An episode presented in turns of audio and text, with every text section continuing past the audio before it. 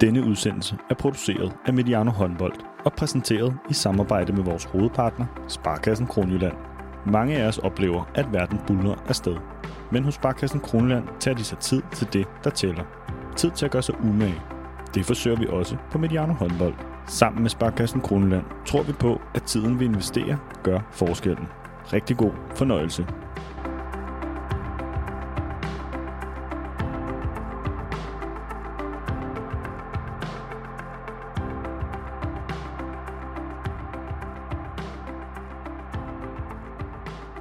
Koldt. Det er mørkt. Det er januar med overtræk, slankekure og nytårsforsætter, som måske allerede er forduftet i den kolde januar. Men glem nu alt det, for nu starter EM i håndbold. Velkommen til Mediano håndbold. Hos os er januar en fest. Et lys i mørket. Der er EM for 16. gang. Og det skal vi se frem til i dag. Du har klikket ind på vores store optag til EM, og undervejs i slutrunden, der kan du glæde dig til at være i selskab med to yderst kompetente herrer. Den ene en både kendt og elsket stemme på kanalen, den anden en slutrunde og Mediano debutant. Lad os møde dem her. Rasmus Glade Vandbæk, cheftræner i Sønderjyske håndbold.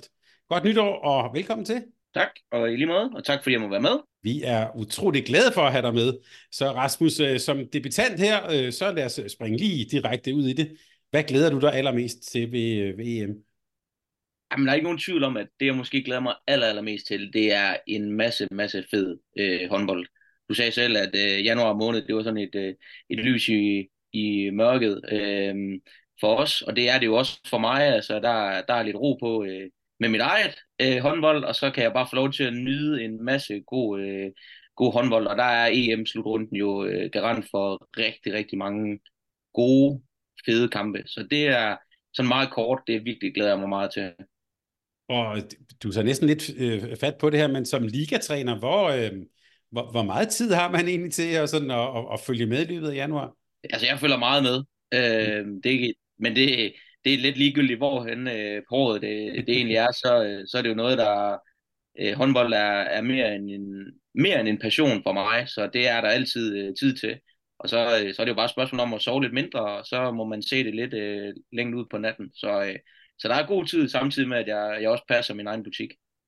Er der også noget, hvor øh, altså sidder du også med, han har sagt, med, med blok og pen og, og, og, og skriver ned, eller lader dig inspirere af noget af det, du ser? Ja, selvfølgelig gør jeg det. Altså, det gør jeg egentlig generelt altid, når jeg ser håndbold. Øh, det er ligegyldigt, om det er første divisions håndbold, eller det er liga håndbold, eller det er øh, udlandsk håndbold, eller landsholds håndbold, jamen så er jeg altid øh, nysgerrig på, øh, på ting, og kigger på, om der er noget, der, der kunne være fedt at prøve at sætte ind i, øh, i mit koncept og i, øh, og i mine tanker. Altså der, der tror jeg egentlig generelt, at øh, vi stjæler med, med arm og ben, hvis der er noget, vi synes, der giver, der giver mening. Godt, og noget af det, vi måske skal, øh, skal lade os inspirere af, det vil jeg også spørge jer om øh, lidt senere. Og Rasmus, det er din øh, debut, men jeg kan sige, at du er i godt og trygt selskab for med os, er nemlig også Jesper Bak, for din cheftræner i høj elite. Velkommen, øh, og godt nytår til dig også, Jesper. Jo, tak skal du have, Thomas. Godt nytår. Godt at have dig med igen. Lad os hoppe ud i det samme sådan lidt direkte spørgsmål. Øh, hvad du glæder dig mest til, og jeg går ud fra, at du måske er lidt på, på samme spor som Rasmus og jeg selv. Ja, hvis vi så bliver i samme spor omkring det, så er det jo ofte med, øh, med håndboldtrænere, at vi jo har sådan en monoidentitet. Øh, det er jo håndbolden, der fylder i vores liv, så, så sådan januar måned smæk fyldt med, med rigtig, rigtig god landsholdshåndbold, det er jo, øh, det er jo helt fantastisk. Så øh, helt generelt set, så glæder jeg mig også til at se en masse gode øh, håndboldkampe. Men hvis jeg sådan lige skal dykke lidt ned i det, så øh, har jeg jo sådan et øh, helt særligt øh, forhold til, øh, til de her øh, øboere oppe øh, på Færøerne, som jo øh, for første gang øh, skal deltage ved en, øh, ved en slutrunde, og Udover at jeg har øh, to spillere i min egen trup, som jeg jo selvfølgelig følger tæt, så har jeg også øh, rigtig mange gode venner øh, Øh, fra, øh, fra Færøerne, og jeg ved, hvor, hvor meget det betyder for dem, og, og for hele, øh, ja, hele den gruppe mennesker.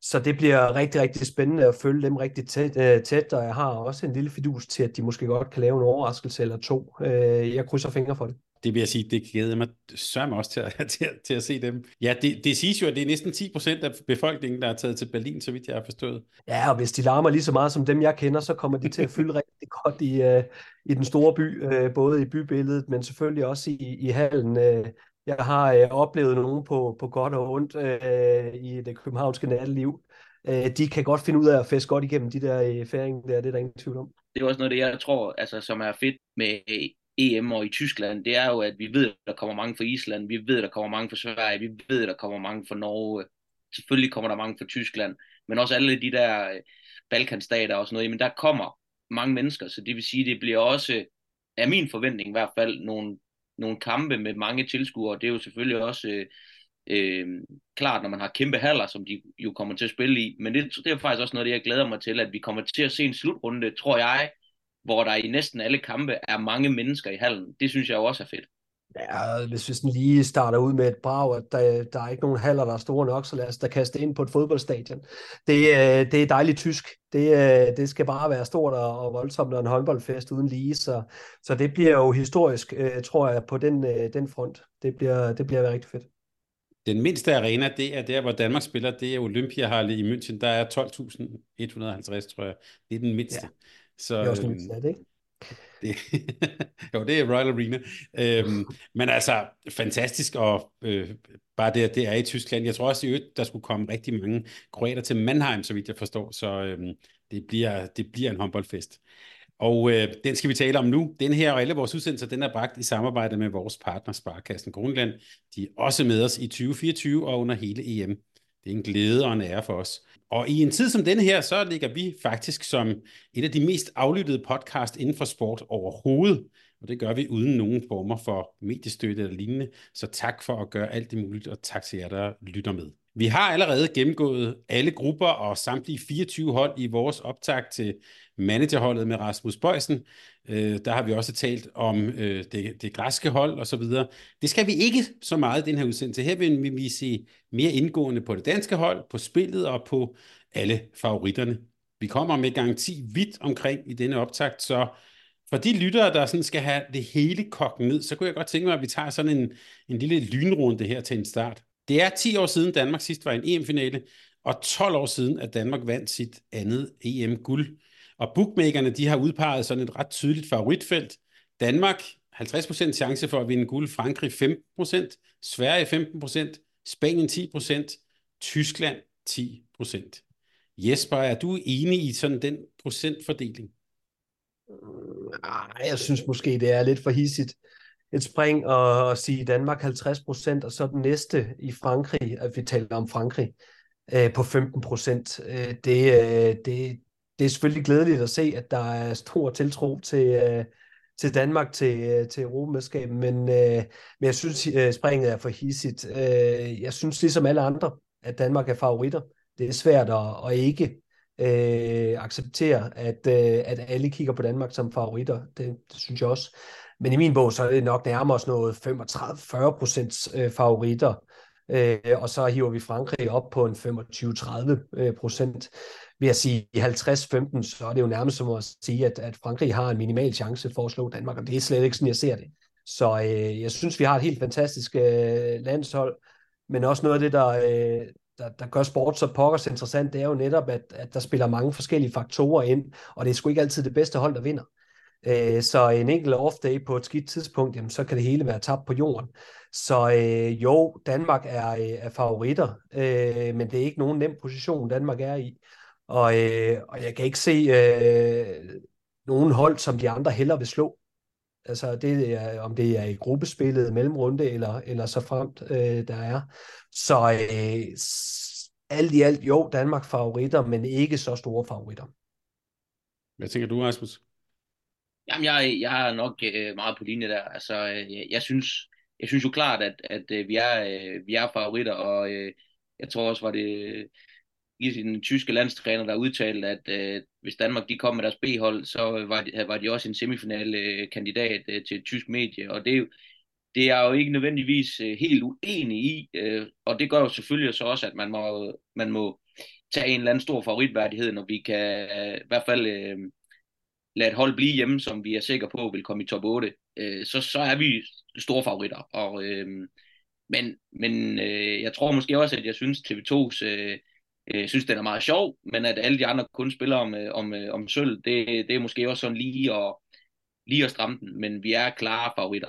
God pointe. Jamen lad os da tale om den lille trailer der, fordi øh, den har jeg så opdaget, den har de også opdaget i Sverige nu. Øh, og, øh, og, og lidt diskutere om, om jeg, jeg ved ikke om de synes, den er helt så sjov, men i hvert fald når man sådan øh, lytter og læser øh, også udenlandske medier og sådan noget, så er altså alle har Danmark som favorit. Alle er enige om, at Mathias Gissel bliver turneringens øh, MVP. Øh, og så, ja, som sagt, så har TV2 så den her med, at guldet er reserveret øh, til Danmark. Øh, ja, Jesper Rasmus er lidt inde på det. Altså, bliver det for meget? Og er de der sådan forventninger nærmest, altså det er også øh, en udfordring, jeg vil lige gentage. Det er altså øh, 10 år siden, vi sidst har været i en EM-finale. Altså jeg vil sige, som, som dansker, så er det jo selvfølgelig meget sjovt. Altså jeg synes, at det er sjovt fundet på, og øh, jeg kan da godt se, at der er mange øh, i sofaen foran stuerne, der sidder og knasker røde pølser og spiser flæskesteg og sådan noget, der synes, det er helt fantastisk at, øh, at vi kører selv op på det niveau. Men det er godt nok også ulækkert øh, for, for de andre nationer, øh, når det kommer derud, og så tænker jeg, at de der øh, selvfede danskere der, de tror allerede, de har vundet. Så jeg er ikke sikker på, at det sådan lige er nogen fordel for Danmark, at vi jo øh, opbygger et eller, andet, øh, et eller andet narrativ omkring, at vi allerede har vundet. For det er slet ikke sådan, jeg ser det øh, på, øh, på nogen måde.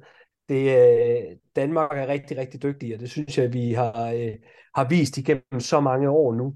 Men et EM er en hammerende svær slutrunde, og der skal ikke meget til, øh, for at øh, korthuset det øh, lige pludselig vælter, og der er ekstremt meget pres på.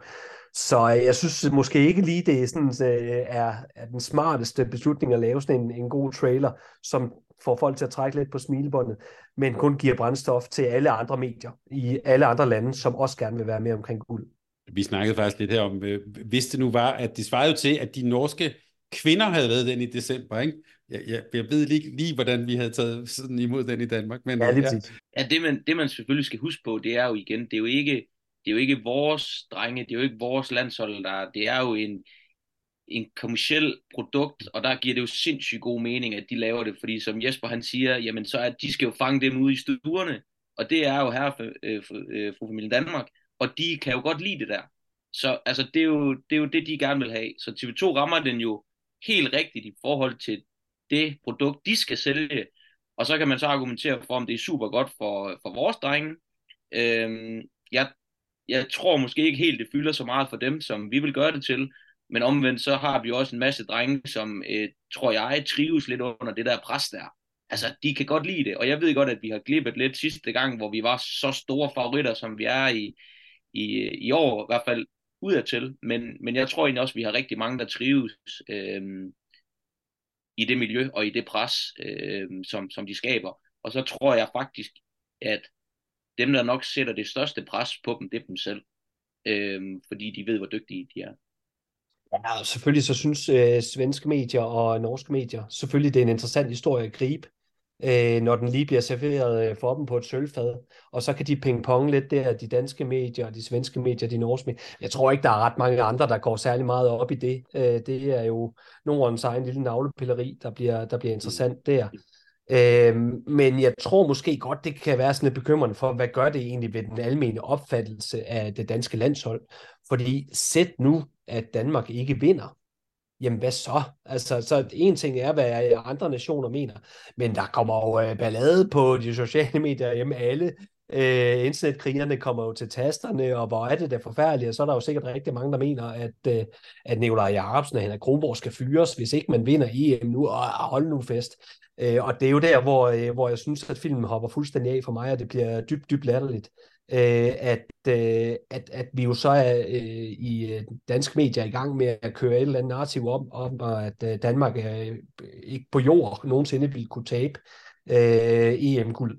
Øh, så jeg håber ikke, at folk de øh, kommer til at sluge den rundt i stuerne lige så groft, som der måske er, øh, er frygt for det er jeg så 100% øh, bange for, at det gør folk øh, ude i, i, ja, det i, tror jeg i, i stuerne. Altså, at, fordi det, er jo, det er jo sådan, det, det bliver lagt op til, og det er jo, jeg er jo enig med, der med Jesper, at det er jo, så går der ikke ret lang tid, så øh, hvis vi ikke vinder, og det er der jo en sandsynlighed for, at man ikke gør, fordi de andre hold, de stiller altså også med nogle ekstremt dygtige øh, håndboldspillere, der spiller på nogle virkelig, virkelig fede adresser. Øh, så, øh, så, så, så det er ikke foræret til os, og der tror jeg også på, at der kan komme rigtig, rigtig meget modvind, hvis vi ikke lykkes. Og der skal man bare lige huske igen, at blive nummer to til Europamesterskaberne, eller nummer tre til Europamesterskaberne, er også rigtig, rigtig, rigtig flot.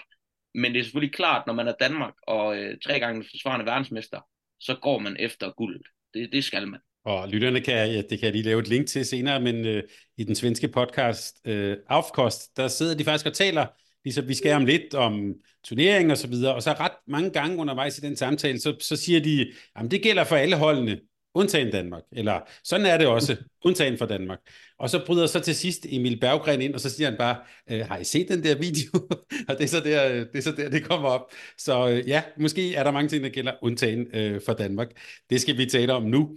Det er 16. gang, at der skal være EM i øh, håndbold. Der er 24 hold med i det, jeg øh, vil kalde det nye format med de her fire hold i seks indledende grupper, hvor kun de to bedste går videre. Derefter mellemrunde for at finde de fire semifinalister. Vi kan bare sige det på en anden måde. Der er lagt op til nogle yderst interessante runder håndbold.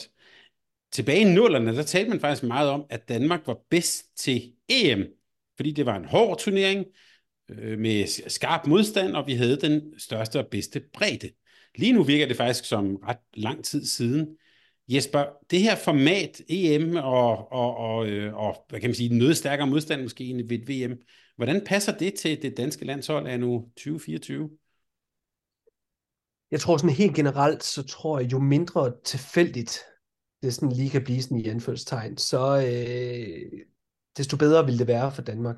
Jo, jo flere sådan tilfældigheder, øh, der kan afgøre tingene, desto bedre er det, fordi at Danmark har det bedste hold i min optik. Øhm, men det er også omvendt det, der gør det en lille smule øh, interessant, det er, at der kan være tilfældigheder, der spiller ind.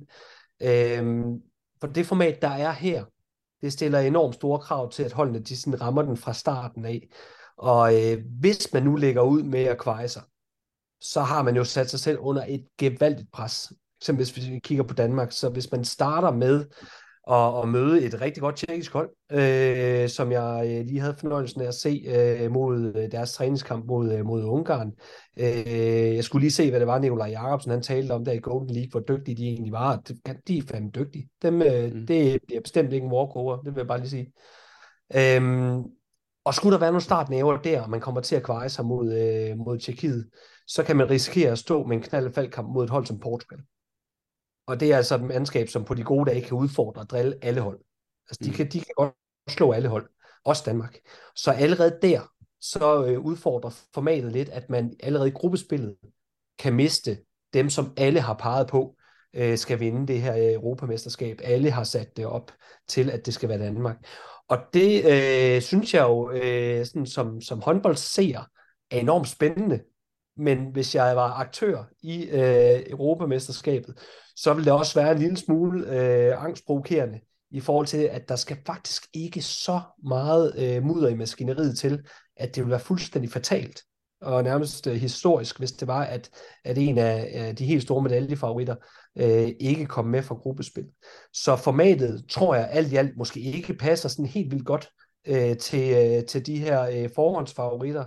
Men det er omvendt også noget af det, der gør, at, at det bliver ekstremt spændende at se håndbold allerede fra dag 1 øh, i, øh, i øh, gruppespil. Men siger du også, Jesper, at det måske er det, den indledende runde, der faktisk bliver sådan også den, den måske den største mentale hurdle for Danmark. Altså jeg tænker, hvis vi går tilbage, fire år tilbage, det var også et OL, EM, kan man sige, ikke? Øhm, der røg Danmark og Frankrig ud. Det, det er det at komme forbi den der første hurdle. Er det det, der bliver den store udfordring? Ja, altså jeg glæder mig ekstremt meget til at se øh, den her øh, åbningskamp for Danmark mod, øh, mod Tjekkiet øh, fordi at, øh, at, at det er et rigtig godt mandskab. De dækker sindssygt godt op. De har to øh, lange starutter øh, inde i, øh, inde i øh, midterforsvaret, der tæsker rundt og flyver rundt, to meter høje, er ekstremt bevægelige, dækker med stor dynamik, kommer til at skabe en masse problemer for den, den rigtig, rigtig gode danske offensiv, tror jeg. Øh, selvom at øh, Danmark jo lige er kommet rigtig godt for land i, øh, i Golden League, øh, blevet bedre og bedre undervejs i turneringen, så øh, er det ikke bare lige øh, sat, at, øh, at man kommer til at løse den defensiv. Det, øh, det tænker jeg ikke. Og så har de uh, Thomas Markvar på, uh, på mål, som på de gode dage kan lukke fuldstændig ned.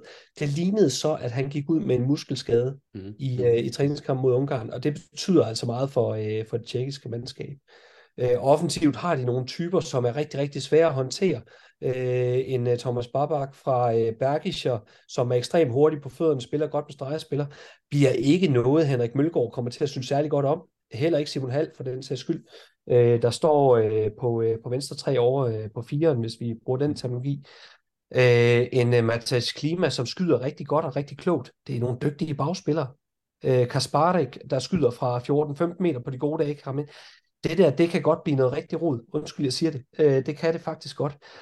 Og så ja, så er det faktisk det øh, hovedrunden, øh, jeg, eller øh, gruppespillet, jeg kigger på. Fordi hvis Danmark først kommer med videre der, så er jeg sikker på, så skal det nok løse sig. Skal det nok løse sig. Øh, fordi Danmark har så meget kvalitet, og så er det ikke længere de her små startnæver, øh, tilfældigheder, der kan være med til at, at sætte et enormt mentalt pres øh, på, øh, på øh, forhåndsfavoritterne. Så ja, igennem den, øh, så har jeg lidt mere ro i sindet øh, med de danske briller på.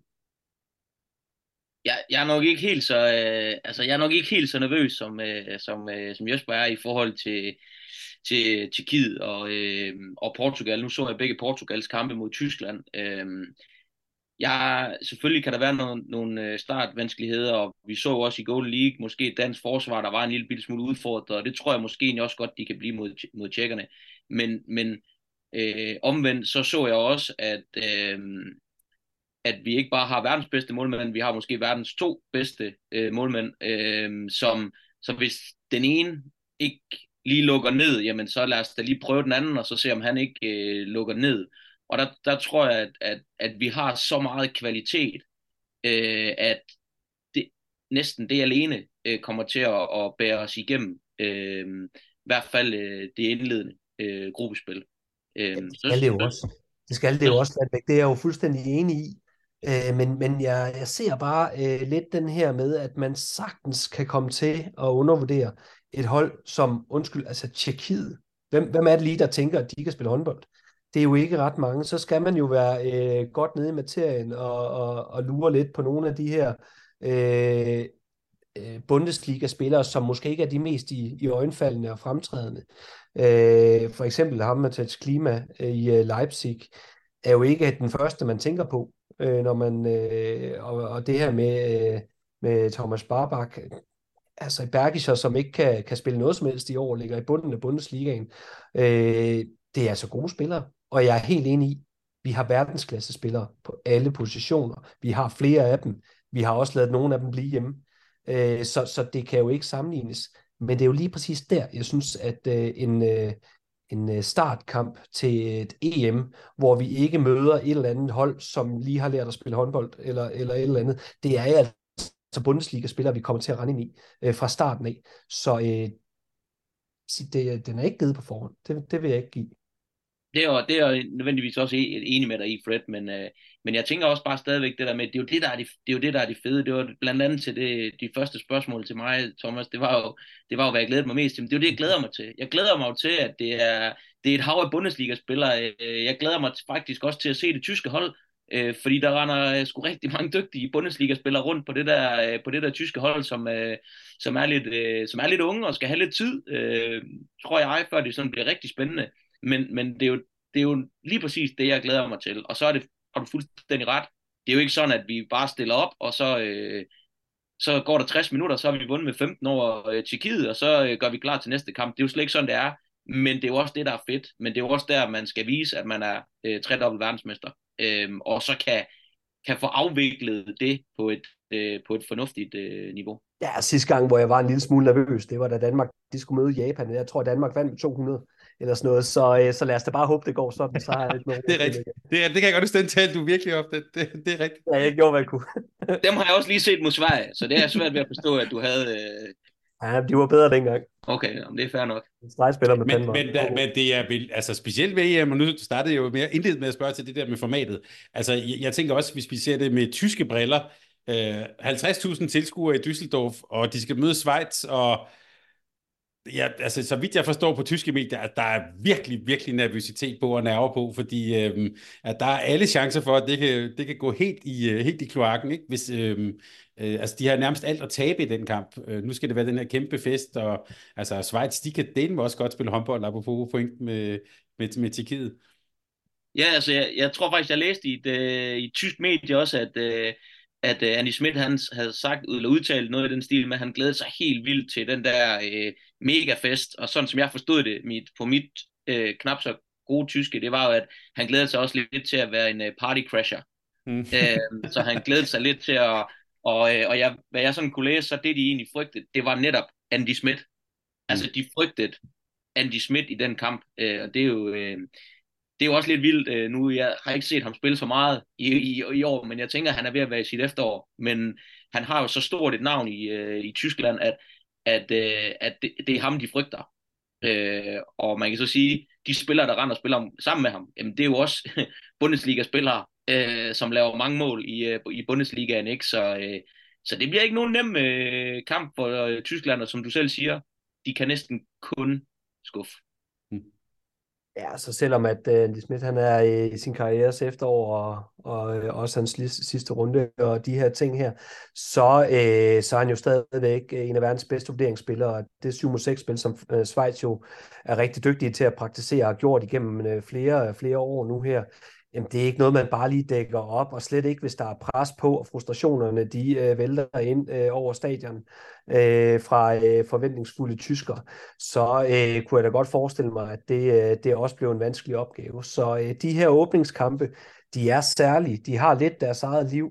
Øh, jeg håber ikke, at det bliver øh, så vanskeligt, hverken for, øh, for, for Tyskland, selvfølgelig heller ikke for Danmark, fordi jeg vil rigtig gerne have, at vi får de bedste hold med videre øh, til, øh, til mellemrunden.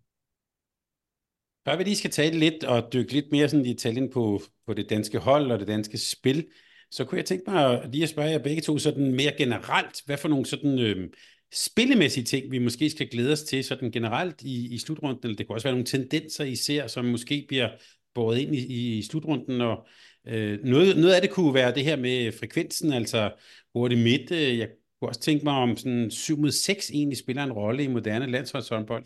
Det tror jeg, det gør, men det, vi har ikke set det så meget i opvarmningskampe. Det er måske noget, alle går og, og, og gemmer lidt på. Lad os starte med dig, Jesper. Hvad, hvad, hvad tror du, vi kan sådan, øh, se frem til spillemæssigt i, i den her slutrunde?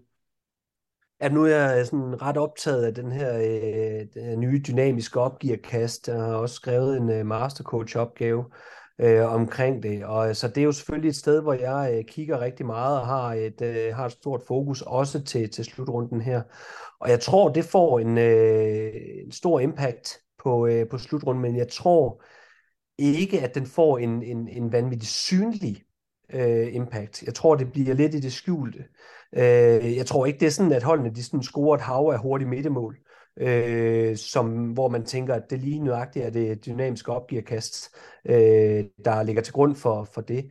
Men jeg tror, at det generelt sådan vil, vil højne frekvensen en lille bit smule. Og øh, det er sådan det, det ene parameter. Vi kommer til at have flere boldbesiddelser, der så kommer der også til at være flere mål, øh, tænker jeg. Ikke i en markant grad, men sådan 3-4-5 øh, øh, boldbesiddelser mere øh, per kamp, øh, kunne jeg forestille mig, der vil være. Måske også per hold, faktisk.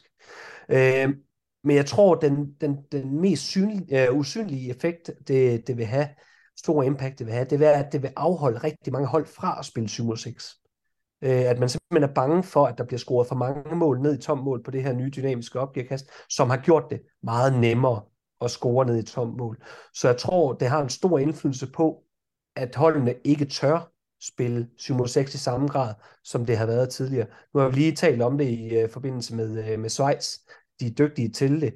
Øh, det kunne godt være et problem for dem, hvis det er, at det bliver for nemt at score ned i tom mål, øh, og men at der måske er vind inde på stadion. Det ved vi ikke. Øh, men, øh, men det tror jeg er en stor effekt, og hvis det er så det mest synlige parameter på det her, det tror jeg, vi finder i undertalsangrebene. Øh, 6 mod 6 med målmanden ude. Der tror jeg, der kommer til at blive scoret en del mod, øh, mål ned i det tomme mål. Øh, så, så jeg tror, det kommer til at have en stor impact, mest i det usynlige, en lille smule i det synlige jeg tror noget af det, det er bare lige sådan en relation til det 7 mod 6, jeg tror noget af det, vi kommer til at se i 7 mod 6, det er, at det bliver mere struktureret. Hvor man kan sige, hvis vi går lidt nogle få år tilbage, så var, så var 7 mod 6 meget på øh, intuition, øh, en playmaker, der kunne ligge og lave en masse vurderinger.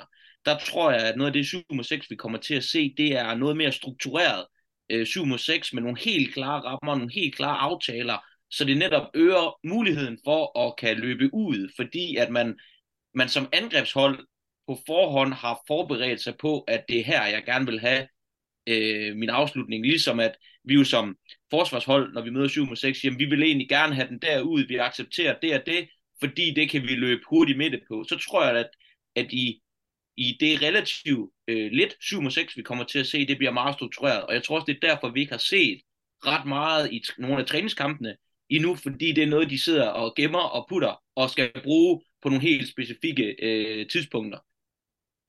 Jeg tror egentlig kun, vi kommer til at se det fra hold, der mener, at det er den eneste måde, de kan vinde på. Øhm, og så ellers så bliver det brændslukken. Så nogle af de hold, som I på forhånd ved, de kommer til at få det svært for at komme videre fra, fra gruppespillet, vil helt klart have arbejdet rigtig meget med det her, og har det som en, sådan en generel øh, filosofi.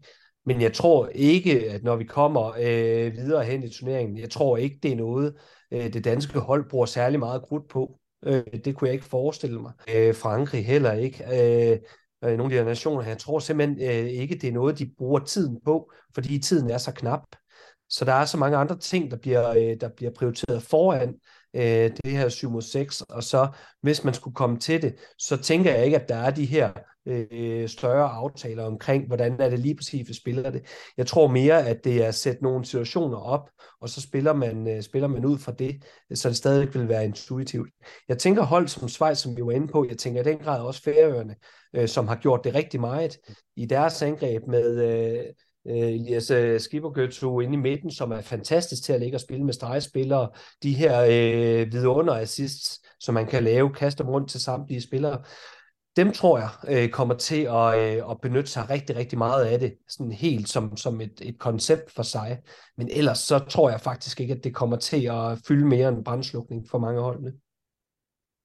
Det er jeg meget enig i. Jeg tror så til gengæld, at, øh, at, at Nikolaj Jacobsen han har en, en klar plan for, hvordan han vil bruge det der 7 mod 6, hvis det bliver nødvendigt i, øh, i forbindelse med noget brandslukning. Øh, og det tror jeg, der er flere hold, der har, øh, end vi lige går og, øh, og regner med. Men jeg er enig med dig, Fred, at, at det er jo nok højst sandsynligt i noget, øh, i noget brandslukning, lige så snart vi kommer sådan lidt længere hen i, i, i forløbet så skal det i hvert fald være noget, man har taget fat på tidligere, som man kan relativt nemt øh, få kørt ind på 10 minutter i en øh, træningssession, fordi nu har, øh, har vi set et dansk hold, der har været samlet siden 1. januar. Det er ikke mange træningspas. Der har været tre Golden League-kampe. Der har været et, øh, et øh, sport øh, 2023, som flere også skulle øh, ascendere, og der er rejsedage, øh, man har spillet i Odense, man skulle tilbage til København, man skulle flyve til München. Jeg har svært ved sådan lige at se, at der skulle opfindes noget nyt, i hvert fald øh, på, på den front. Der tror jeg simpelthen, fokus har været nogle andre steder. Øh, eller også så skal det være nationer, som har været samlet mere og har flere træningstimer sammen, end, øh, end det, som Danmark har haft. Øh, men, øh, men det bliver interessant at se, om der er andre hold end nogle af de her undertippede nationer, som griber til det som værende et, et, øh, et vigtigt våben i, i deres angrebskoncept. Øh, tænker jo lidt glædeligt tilbage på, øh, på Portugal, der var så dygtige til at ligge og spille det som øh, konceptuelt øh, tidligere for nogle år siden med, øh, med nogle øh, rasende dygtige stregspillere til lige netop det spil, og Rui Silva, der, der, der lå og fordelte nogle bolde derinde. Ikke? Så øh, det kunne godt være, at der, der var andre hold, der havde tænkt lidt i det. Jeg håber det måske et eller andet sted. Ja, altså, øh, og det, der, lad mig sige, lige med Portugal, der er de jo blandt andet ramt af, at de har lidt skader, altså Alex Borgers der, altså, som mm. jo som er væk, og det, det var i hvert fald tydeligt at se i deres træningskamp, at, at de, der mangler de lidt, altså det, det har været et hårdt slag øh, for dem ind på den der stregspidsposition, og det tror jeg helt sikkert kommer til at, at påvirke deres øh, 7 6. Øhm, jeg, altså noget af det, jeg måske sådan glæder mig mega meget, hvor jeg tror, der altså at det er jo sådan den her, jeg kalder det den moderne måde at spille håndbold på. Øh, hvis jeg skal være lidt kæk, så øh, Magdeburg-måden at spille håndbold på, øh, det tror jeg, vi kommer til at se øh, altså mere og mere, altså, og det er jo lidt i tråd med det, du siger, Fred, i forhold til frekvensen af angrebene. Jeg tror, de kommer, der er mange nationer, der kommer til at spille så vanvittigt hurtigt øh, angrebshåndbold. Øh, og den her øh, moderne venstre bak, som vinder mere og mere ind, hvis vi kan kalde det det. I, i gamle dage, der skulle man have en kæmpe stor en, der bare kunne tyre ud fra 16-17 meter. Øh, der er det jo blevet lidt, øh, lidt noget andet øh, for, for topnationerne. Øh, du skal simpelthen være mere bevægelig, du skal være mere hurtig øh, på, øh, på fusserne, og det er noget af det, jeg tror, vi også sådan virkelig slår igennem og er slået igennem på flere og flere af de hold, der, der er med til, øh, til EM. Øh, så det tror jeg også bliver noget af det, som, som sådan bliver, det er jo ikke det nye, men der er i hvert fald flere hold og flere nationer, der er kommet med på den, den moderne måde at spille håndbold på, øh, sådan i min forstand. Altså, vi kan jo sige, at Bodosan er så stadigvæk med, men vi ved ikke, hvor meget han kommer til at spille. men, men, øh, men, men hvilke nationer, Rasmus, ser du som så spiller på Magdeburg-måden? Altså, det vil jo oplagt at, og så tage Danmark med i den ligning, i hvert fald med nogle af de opstillinger, som, som vi har. Vi kan vel også håbe på, at Island også kan slå igennem med dem. Der er i hvert fald nogle af de sådan, fremmeste på, på, på det hold. Hvem ser du som sådan, ja, altså, hvem skal vi holde øje med i den retning? Ja, altså man kan jo sige, at Island, de kan i hvert fald stille Magdeburg bagkæde, øh, kan man mm. sige. Så, øh, så, så det er da i hvert fald et godt bud, hvis jeg skal holde mig lidt i, øh, i den tråd. Men det var faktisk også noget af det, jeg så med, øh, med Portugal, som jeg var lidt fascineret af. At, øh, jeg synes netop, at de var begyndt at spille øh, hurtigt med deres øh, unge øh, spillere, både Costa og øh, øh, Nazaré, som jo var med for skærn, og øh, Martinez ind i midten. Altså, det var, det var ligesom om, at deres spil også var blevet lidt mere, øh, lidt mere hurtigt, lidt mere, øh, lidt mere spændende. Øh, det synes jeg nu altid, det har været, men, men, men det virker til, at den, sådan, den nye generation, som vinder mere og mere ind, jamen de vil gerne spille noget, noget hurtigere. Øh, det var også noget af det, jeg så med Liglein fra Tyskland, øh, mm. som jo spiller sammen med Gissel. Øh, altså kommer ind, altså det, det, det er også blevet lidt mere hurtigt og lidt mere, øh, selvom Hefner han nu også var god i de kampe der, så er det blevet lidt mere, øh, det er blevet lidt mere tempofyldt. Øh, så, så altså sådan i forhold til det, så tror jeg, jeg holder rigtig meget øje med, øh, med sådan de, øh, er det forkert at sige de mindre nationer, fordi jeg lige har nævnt Tyskland og Island, så, så det er et forkert ord at bruge. Men, men dem, som vi måske ikke lige har som topfavoritterne. Øh, jeg synes jo også, at Sverige øh, kan praktisere rigtig meget af det på deres måde, med især med Felix Klar og Lukas Sandel. Øh, og så har de måske stadigvæk lidt tungere vensterbaks øh, i det, men kunne også være, at man spillede med Jim øh, sammen, med det, sammen med de to. Øh, så så jeg synes egentlig, at det er blevet øh, en tendens, og jeg glæder mig måske egentlig mere til sådan at se øh, de lidt mindre øh, forhåndsfavoritter, øh, nationerne. Øh, Holland, Luke Steins, Danny Bynes, øh, de har så desværre mistet Kai Schmidt, som ellers også har gjort det jo til en, en, øh, en seværdig øh, bagkæde i min optik. Men det er jo et tror jeg, ret spændende tema, du tager fat i, fordi man kan næsten sige, at den anden ende af skalaen, så har vi også nogle hold med måske det, man godt kunne tillade sig, uden at genere dem, kalde dem aldrende spillere, hvor det her, hvor, hvor OL måske er sidste, sidste udkald, og her kan vi jo så tale lidt om Jespers yndlingshold, nemlig Spanien. Altså, det er jo Canelias, og det er jo din yndlingsspiller, Makeda. Altså, øhm, Jesper, tror du, vi kommer til at se tilbage på, lad os så bare sige øh, EM og OL som som på et eller andet tidspunkt sådan en, en eller anden form for brydning mellem ja, det gamle og det nye? Ja, det tror jeg egentlig godt, man kan sige, øh, at der, øh, der er nogle af de her helt, øh, helt toneangivende spillere fra rigtig, rigtig mange slutrunder, som vi skal begynde at, at, at sige farvel til. Øh, og det bliver også, øh, I var lidt inde på det omkring det her, vi talte også om det til VM, kan jeg huske det her med det moderne håndbold, øh, dueller til, til viderespil, dueller til indspil, øh, ofte fra, fra noget vægtløb fra en stregspiller, og, og så rykke under der igen. Det er sådan det, det, det nye moderne håndbold, øh, som, som begyndte at vinde indpas for, for et par år tilbage. Øh, og det er jo ikke det, dem du lige nævner der, spiller. Og det er jo ikke det, de har spillet. Øh, det er jo ikke øh, Canelias øh, håndbold på den måde. Det er jo vurderingsspillet, der er i top der, og skud, der har været top. Marqueta, det er jo bare mos, ikke? Øh, det er jo... det er jo ind og buller på. Vi kommer nu til at savne ham, vi kommer til at savne ham. Ja, men jeg kommer også til at savne ham. Jeg havde elsket forhold, jeg har til, øh, til ham. Øhm, så så vi, vi er jo ved at gøre op med en, en spillestil, som har, øh, har præget håndbolden igennem øh, de sidste øh, 10-15 år. Øh, det har de sidste 5 år øh, været inde og, og, og drille lidt ved. Øh, vi har selv øh, nogle, af, nogle af spillerne der i en øh, Mikkel Hansen, som jo også er en øh, vurderingsspiller, en, øh, en, en skytte, øh, har jo aldrig været ham, der øh, har været inde og tage øh, vanvittigt mange dueller, som vi ser det med Simon Pytlik, som vi ser det med, øh, med Mathias Gissel. Så det er jo en, en, en, en anderledes måde at spille håndbold på, vi, der vinder indpas øh, nu her.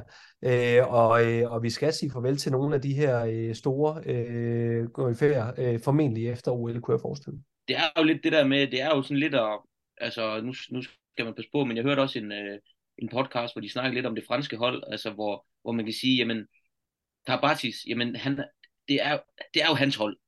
Så selvfølgelig spiller han, siger de. Men er han den bedste? Er han den bedste, hvis Frankrig de skal vinde? Er han så den bedste? Jamen, det er det, der er svært, og det er det, der er sjovt, fordi jeg synes jo ikke, at han er den bedste håndboldspiller mere, men hans betydning for det franske landshold, den er så kolossal, så du kan heller ikke undlade ham. Øh, så det, jeg tror, vi kommer til at se, det er for eksempel en Karabatis, der starter inde, men ikke nødvendigvis spiller de afgørende minutter offensivt, fordi den spillestil spiller man ikke mere. Men han, han er jo stadigvæk på et ekstremt højt niveau i min optik, øh, rent øh, defensivt. Man kunne også kigge på en Dunjak i, øh, i Kroatien.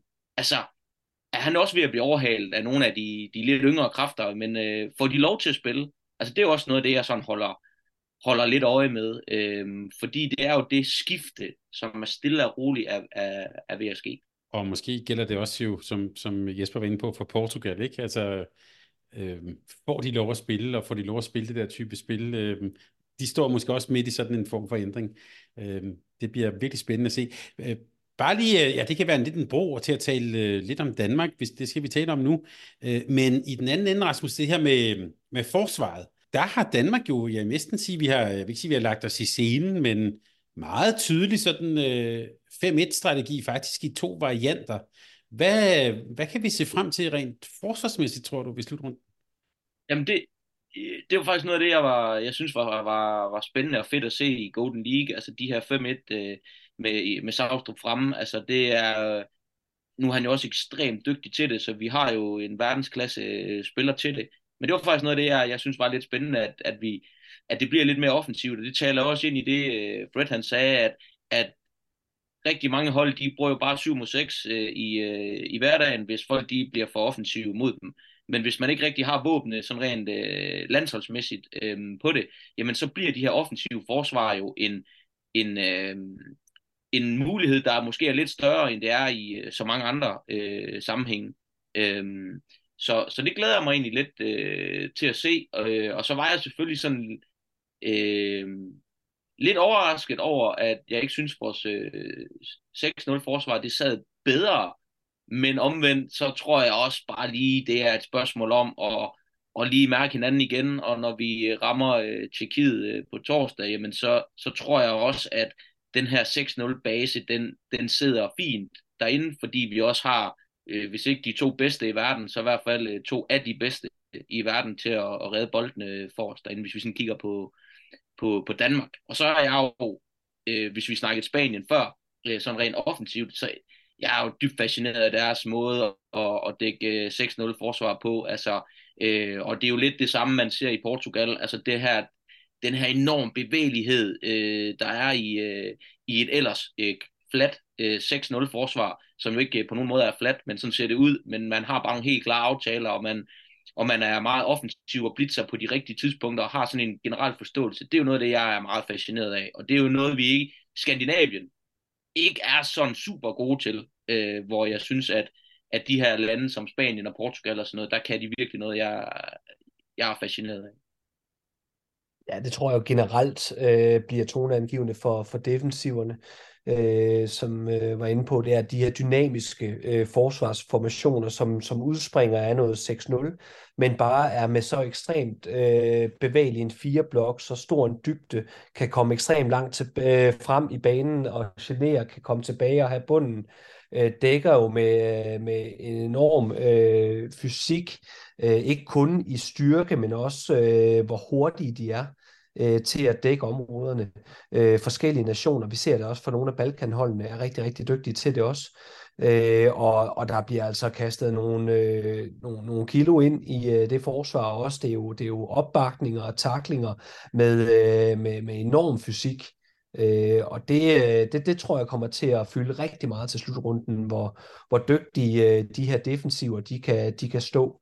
Øh, og der er vi jo så privilegeret, der vi er jo nogle af dem, der kan tillade sig at stå i et lidt mere klassisk 6-0. Øh, og netop som jeg er inde på, fordi vi har så pokkers dygtige målmænd øh, derinde, så er vi jo nogle af dem, der, der, der kan acceptere, at der kommer, kommer mange skud øh, fra distancen. Nu talte vi om Kasparik øh, fra Tjekkiet, som kommer til at skyde fra store distancer.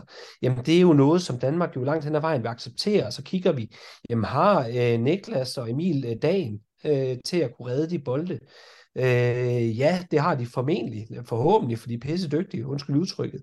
Men skulle det være sådan, at de ikke lige har dagen, så har vi jo netop de her to øh, forskellige former for 5-1-forsvar, hvor øh, vi øh, i den ene model med Magnus Landin øh, sørger for at sikre midten, at, at der ikke kommer skud ind over midten, fordi han bliver i midten og skærer banen øh, og er rigtig dygtig til, til det der med de her umådelige og urimelig lange arme, han også har sig, øh, kan han jo dække banen af og skære den over øh, på, øh, på fornem vis.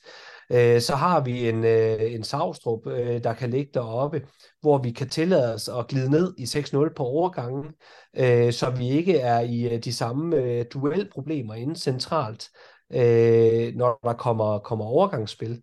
Øh, som vi vil, øh, måske vil være på nogle ydersider, og også nogle afløb på ydersiderne i øh, Magnus Landin 5-1-modellen, hvor man bliver fremme. Øh, lad os kalde det lidt mere sådan øh, Dunjak øh, 5-1-forsvar bliver det op. Så, så der er nogle forskellige kort at spille ind på de kompetencer, man har sig med, øh, med dem, man kan smide op i 5-1.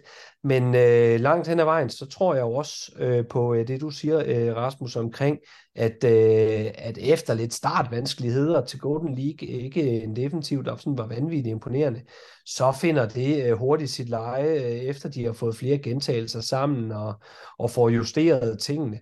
Og så igen, så har vi bare øh, de bedste målmænd, så øh, vi langt hen ad vejen jo godt kan tillade, at de skyder fra distancen på parader man kan sige, det der med det danske forsvar og, og med stregspillerne og sådan noget, hvis vi går tilbage, og hvis lytterne går tilbage og hører, så den her type udsendelser for et år siden og for to år siden, det taler vi altid om, og så går det faktisk meget godt til slutrunden.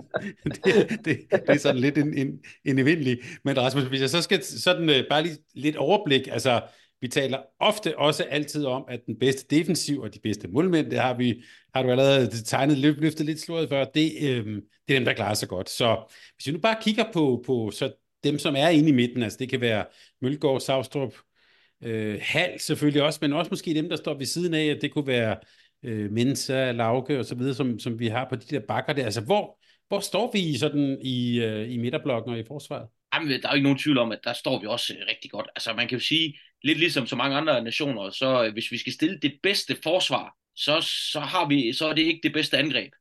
Altså, der, der, der, der har vi nogen, der gerne, øh, der, der, der gerne skal lige have en pause, hvis vi skal optimere øh, vores øh, forsvar. Og det er jo også derfor, at en øh, Mads Mensa er, er guld værd for det danske landshold, fordi han kan gå ind og løse så mange øh, opgaver, både på to og på fem. Det er jo også derfor, at man har Kirkeløk med, fordi han er en pisse dygtig øh, forsvarsspiller, og han skal nok få styr på, øh, på de små ting. Det har haltet lidt i starten, men så synes jeg egentlig også, at, at, at så fik han styr på, øh, på de ting, og det gør jo, at, at, øh, at Gissel han kan få lov til at stå ude på, på fløjen og, øh, og, og hygge sig lidt, og så løbe, øh, og så løbe kontra, og, øh, ligesom om, at han var højre fløj. Øhm, så, så jeg synes jo egentlig, at vi står, øh, vi står rigtig godt, og så synes jeg jo, at, at igen lidt, nu snakker vi om, at vi har de to bedste målmænd, jeg synes jo også, at Savstrup er en af de bedste øh, træer forsvar i, øh, i verden. Øhm, især den måde, som man dækker op på i sådan den, den lidt mere klassiske 6-0, hvis vi skal tillade os at bruge det udtryk, så er det jo positionen, der får aller, aller flest dueller øh, på sig. Og det er jo måske der, Savstrup han er aller, aller dygtigst i, i det der mand-mand-duelspil og ramme den rigtige højde øh, i duelspil i samarbejde med sin fire og sin, øh, og sin toer det er også det er bare det samspil, jeg går ud fra, at du også tænker sammen med Mølgaard, altså hvor Mølgaard så, bare så jeg er med også, så er det ham, der skal egentlig blive lidt tilbage og have taget sig af stregen. Altså den, den sådan interaktion med de to, det er, altså det er der, når vi skal være bedst, så er det de to, der skal ligge der sammen. Ja, og der var vi jo privilegeret af i nogle år, at de stod sammen og dækket, og det gør de jo ikke, øh, det gør de jo ikke længere, så derfor så tror jeg også lige, der skal lidt, der skal lidt øh, til igen, og så ligner det jo også, at vi sådan måske stille og roligt også begynder at kigge lidt på at sige, men Øh, Mølgaard er der jo øh, ligesom de andre ikke øh, for evigt, øh, selvom øh, at, at, at det, det ligner det jo også med ham, øh, at hver gang der er nogen, der, der taler ham lidt ude, så øh, løfter han bare lige sit niveau, øh, både i den danske liga og, og internationalt og sådan noget. Så, så det synes jeg, man skal passe på med, men det ligner jo også, at, at man sådan stille og roligt forsøger at få kørt noget, noget ind, som man tror på på sigt kan, kan, kan, kan bruges i, i, i stedet for Mølgaard. Øh, og, og der, der synes jeg måske lige nu, altså Simon Hall er, er, er god, øh, men jeg synes måske, der, der mangler vi lidt øh, endnu i, i den relation, konstellation, øh, hvis Mølgaard han ikke, øh, han ikke er der. Men det er klart, at, øh, at øh, det, det kommer, fordi de er så dygtige, dem vi, vi har. Og apropos Jesper, præcis for et år siden, der, sådan som jeg husker det, det er lidt på hukommelsen, der tror jeg faktisk, at du var lidt, sådan lidt tvivl over for Mølgaard, og det må du godt være igen, fordi han gik jo faktisk ned og brændte en rigtig god slutrunde øh, øh, afsted. Men ja, hvordan ser du det, øh, det midterforsvar? Det er det samme jamen, som. Japan, eller hvad? Ja, jamen det er det. det, det, lad, os bare, lad os bare holde os i, uh, i den klinge. Uh, det, jeg synes, der er det helt uh, fantastisk gode ved Danmarks uh, midterforsvar, det er jo, at vi har brugt snydekoder i forhold til relationerne. Er inde på, kender hinanden rigtig godt øh, Mølgaard, øh, Savstrup, øh, Mølgaard, øh, Hal nu. øh, Savstrup og Simon Hall har, øh, gud hjælp mig, som hvis jeg ikke husker helt forkert, også spillet sammen i Team Vestemmerland øh, back in the days, øh, hvor de var lejet ud fra Aalborg håndbold til, øh, til, til første divisionsholdet dengang. Øh, så, så de kender jo hinanden rigtig godt, øh, de tre, øh, der skal øh, trække flest minutter derinde. Øh, men, øh, og jeg er jo helt enig i, at øh, Magnus Savstrup, synes jeg, er en af verdens bedste forsvarsspillere, og netop på duellerne, som du er inde på, øh, uh, Vandbæk. Øh, men det betyder jo så selvfølgelig også, at det, altså, det ved modstanderne jo også godt. Og, og normalvis, ja, så kommer der jo dueller øh, ned i hovedet på træerne. Men hvis jeg skulle møde Danmark, så var det ikke der, jeg havde tænkt mig at angribe først. Øh, det, øh, det, det kan jeg da godt afsløre. Så ville det da være fuldstændig hovedløst at gå ind og duellere mod den bedste duelforsvar. Øh, så der havde jeg jo nok kigget lidt på og, øh, og udfordre toerne øh, på, øh, på noget spil med stregspillerne, eller måske på, øh, på noget vægtløb til dueller der, eller som du er inde på, øh, Ladegaard, og så kigge på, hvem er det ellers, der står inde i det centrale forsvar. Øh, det vil jo givetvis nok være Henrik Mølgaard til at starte med, og, og øh, uden at vi skal være alt for hårde ved Henrik Mølgaard, så er små, hurtige duelspillere ikke øh, hans øh, foretrukne øh, modstander står overfor. Han har selv øh, flere gange øh, udtalt, hvor, øh, hvor, hvor vanskeligt det er at skulle dække Gissel op på, på hans dueller, og, og de dueller, de havde, øh, da Gissel var i GOG øh, og skulle spille mod Aalborg, der, det var jo en, en, en fantastisk øh, historie i selve kampen, øh, hvordan det nu blev med, øh, med Mølgaard over for Gissel. Måden de løste på dengang, det var jo bare at det, det kom op med tre mand. Øhm, men det er ikke helt sådan, Danmark løser øh, situationerne på, når, de, når vi møder dygtige duelspillere der.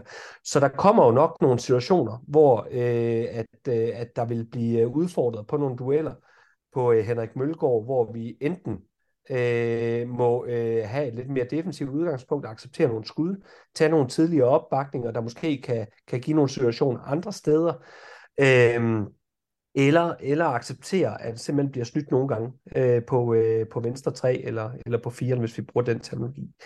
Øh, så jeg vil klart angribe ned i det område. Øh, helt afgjort. Øh, Henrik Mølgaard er rigtig, rigtig dygtig, men, men lige præcis duelspillet er jo ikke der, han er bedst. Ellers så er jeg jo enig i det her med toerne. Øh, det er jo lidt kompromisernes land. Øh, vi har jo øh, taget øh, Niklas Kirkeløkke med og omskolet ham til højrefløj, for at han kan løse øh, øh, højre to øh, området. Øh, vi har jo øh, øh Magnus Landin med i en rigtig, rigtig stor og vigtig rolle, fordi at han også løser defensiven på toren øh, på et øh, rigtig fint niveau. Men det er jo ikke øh, sådan, at Magnus Landin er en af verdens bedste toer. Altså han dækker det jo ikke ret meget i øh, THV Kiel. Det er jo noget, der er blevet opfundet på landshold, fordi at det løser nogle andre ting. Så det jo er jo kompromisernes land, og jeg er jo enig i, at hvis man skulle sætte det bedste forsvar, så vil det have store konsekvenser for, hvor dygtige vi kan være i angrebet. Både i forhold til de pauser, vi får givet vores vigtige øh, offensive spillere, med Gissel på fløjen, Pytlik øh, på fløjen eventuelt øh, på den lange side. Øh, men også, øh, men også det her med, at, øh, at, at vi simpelthen øh, prioriterer dæk med nogen, der dækker øh, med, på et mindre godt niveau, eksempelvis Gissel i starten af kampene, som vi så til Golden League på højre to, fordi at Gissel skal bare spille. Altså, der er ikke noget at rafle om. Øh, så øh, så øh, skulle man kigge et sted, så er det jo defensivt, øh, hvor, vi, øh, hvor vi er mest udfordret. Meget enig, og det er jo også for eksempel de der, når du snakker om de der dueller på Mølgaard, det er jo også det, der nogle gange gør sårbare i det stregspil, som Nikolaj Jakobsen han snakker om, det er jo, at der er mange, der, der så placerer en stregspiller ud på toren, og hvis Mølgaard så misser en halv duel eller en halv kant, jamen, så synes jeg, at Savstrup er enormt god og hurtig bevægelse på sin opbakning, og så er det jo der, hvor vores tor øh, typisk vil være udfordret på en stor stregspiller, fordi de skal slås med ham længe. Og det er jo der, hvor man kan sige, en, en Mads Mensa eller en kirkelykke skal løse nogle opgaver, som er øh, som kræver mere fysik, øh, og der er det jo faktisk måske endda en Mads Mensa, der, der er bedst til at kunne løse de øh, situationer, eller en Rasmus Lauke for den sags skyld. Øh, mm. Men, men, men det, er jo, det er jo der, hvor der tit opstår nogle, nogle problemer for den, for den danske. Og så er vi jo så bare så heldige, at selvom en stregspiller han får bolden, så er der rimelig stor sandsynlighed for, at Niklas Landin eller Emil Lilden, de redder bolden, øh, når stregspillerne de afslutter. Og det gør jo så nogle gange, at forsvaret måske kommer til at fremstå øh, bedre, end det i virkeligheden måske, øh, måske er. Øh, men jeg synes faktisk egentlig, at noget af det, øh, Mølgaard har været rigtig god til i år i den danske liga, det er egentlig at ramme en, en bedre højde, så han er sværere at spille, øh, spille duelspil på, synes jeg, i år, end han, end han måske har været øh, øh, sidste år. Øhm, fordi at det også er strategien, at man vil ligge og udfordre både ham og halv øh, mand-mand, når man møder Aalborg, fordi man tænker, det, det, det er det, vi skal prøve. Øhm, og der synes jeg egentlig, at, at øh, Mølgaard han har været rimelig skarp til at ramme en ret god, øh, ret god højde øh, på, øh, på, på tingene, og, og dermed tage trykket og farten ud. Og så er jeg med på, at det ikke er øh, øh, liga-spillere, han skal møde det internationale topspillere, og der er niveauet selvfølgelig også endnu højere, så det bliver selvfølgelig spændende at se. Øh, men jeg synes egentlig også i Champions League, at, øh, at han har vist, at, at det kan magter han øh, også øh, på et, et rimelig højt niveau. Ja, han, han har jo stået i det rigtig mange gange. Det er jo ikke, øh, det er jo ikke kun til den her slutrunde, hvor øh, duelspillerne vil prøve at se, om de kan finde Mølgaard derinde. Øh, det, øh, det har han jo prøvet før, og han er jo snu. Han er jo smart. Øh, han er jo topbegavet, og, og hvad han måske lige mangler i hurtige fødder, øh, og, og det, øh, det tekniske duel øh, forsvarsspil, jamen det har han jo taktisk. Altså, han, han, er jo, han er jo ekstremt dygtig til at positionere sig, som du selv er inde på. Så, men, men skal, man, skal man vælge, om man duellerer mod Savstrup, eller duellerer mod Henrik Mølgaard, så, så ved jeg altså godt, hvem, øh, hvem jeg gerne vil ind til. Øh, hvis det var. Jeg vil ikke ind til nogen af dem, skal lige sige. Jeg skulle ikke sige, ja, du har aldrig været inde med nogen af dem, så, Nej, altså, så kommer jeg ikke det i hvert fald øh, men, øh, men jeg tænker da, at det er, det er noget af det, øh, de vil kigge ind i. Og lige netop derfor er Niklas Kirkelykkes øh, rolle også så ekstremt øh, vigtig i forhold til at kunne løse den her øh, højre to. Øh, fordi hvis det er, at Gissel skal dække derover, så er der problemer med stregspil. Store stregspillere, det er, øh, det er ikke øh, Mathias Gissels kop te, så han bliver nødt til at ligge og splitte på forsvaret derovre, for ikke at komme til at blive fanget bag ved en stor øh, fysisk, teknisk, øh, taktisk dygtig stregspiller. Og det betyder, at vores højre træ, som jo ofte øh, vil være Magnus Saustrup, bliver nødt til at koncentrere sig om stregspillerne ud under Mathias Gissel. Og det gør jo så helt automatisk, at vi får isoleret Henrik Mølgaard på øh, store områder, og den, der skulle dække venstre to, tror jeg rigtig meget bliver Rasmus Lauke på, øh, på store områder. Og det vil være en udfordring for, øh, for defensiven, øh, hvis vi får øh, isoleret øh, Henrik Mølgaard på for store områder med øh, små, hurtige øh, duelspillere. Øh, det, øh, det, det vil godt kunne udfordre. Så lige netop derfor er det vigtigt, at vi kan dække med Niklas Kirkelykke, som ikke behøver samme øh, højde. Han behøver ikke ligge og splitte øh, på forsvaret. Han kan godt kravle rundt omkring de her stregspillere. Han er teknisk dygtig til det, øh, og han har en masse fysik. Han har lange arme god til at afværge de her indspil. Og hvis det er, de kommer tæt på og kan skyde, jamen, så øh, kan han også række dem op i luften, som giver nogle, nogle gode forudsætninger for, at målmanden kan redde bolde.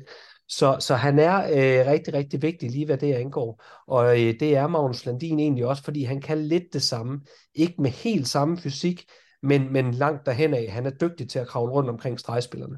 Nu, nu så springer jeg lige en lille smule i det, men det var, det var bare lige i relation til det der, du siger der. Det er jo, det er jo faktisk noget af det, øh, tyskerne øh, de leget med i træningskampene med, med Heman, der spillede øh, venstre fløj, øh, fordi han skulle dække øh, venstre bak. Øh, og øh, Steinert, øh, der spillede øh, højre fløj, fordi han så skulle dække, øh, dække højre bak øh, for, øh, for, øh, for Hefner.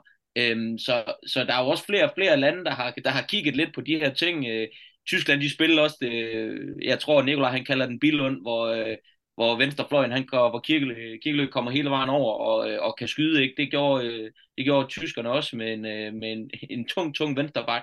Øhm, så det er også en måde ligesom at prøve at få for dem at, at gøre forsvaret bedre øh, mere fysisk, ved at vi så giver lidt køb på, på øh, kvaliteten fra hjørnen på, øh, på, på fløjspillerne. Det var noget af det, jeg var, synes var lidt øh, interessant, da jeg så de, de, de to træningskampe med, med Tyskland.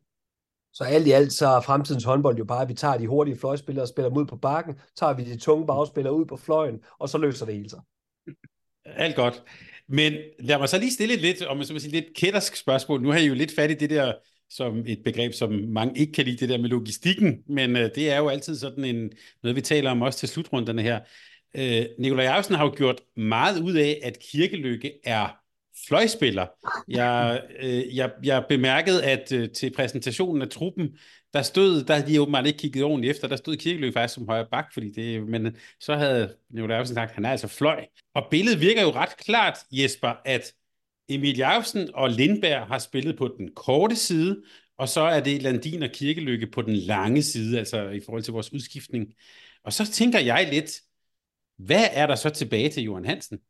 Ja, det er et godt spørgsmål. Øh, der er, for mig at se, så er der i hvert fald ikke plads til både Hans øh, Lindberg og til, til Johan Hansen øh, i, øh, i truppen der. Så der er jo en af dem, der kommer til at blive sorte pære på det, for det bliver ikke Niklas Kirkeløkke. Det ved vi alle sammen godt.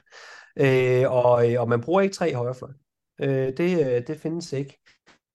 Øh, så jeg tror, øh, og jeg tror ikke, Niklas Kirkeløkke kommer til at blive brugt som bak overhovedet. Det bliver øh, for mig at se Emil Madsen, der skal ind og lave Emil Madsen ting, hvor han kan lave en, en, en farlig masse mål på, på kort tid.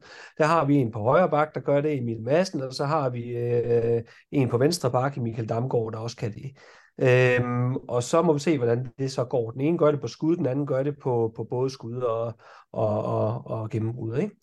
Øhm, så, øh, så for mig at se, så, øh, så er der en af venstre hænderne derovre, der bliver, bliver sorte pære, og det bliver selvfølgelig interessant at se, øh, hvem øh, Nævler og Henrik, de, øh, de vælger at gå med øh, til, til kampene der. Jeg tror, vi skal passe på med at lægge lidt for meget i, at Johan måske ikke spiller så meget til Golden League, fordi så vidt jeg ved, så øh, træk trækker han en lille skade med sig ned fra Flensborg øh, ind til Golden League, så det kan sagtens være, at det også var for at passe, passe på ham øh, lige i forhold til Johan og, og, og Hans.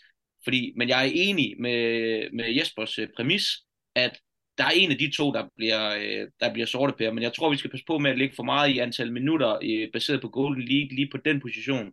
For jeg er ret sikker på, at Johan han trækker en lille, en lille ting med sig fra deres øh, sidste kamp øh, nede i, øh, i Ballingen. Øhm, så ja, det var bare lige øh, indspark.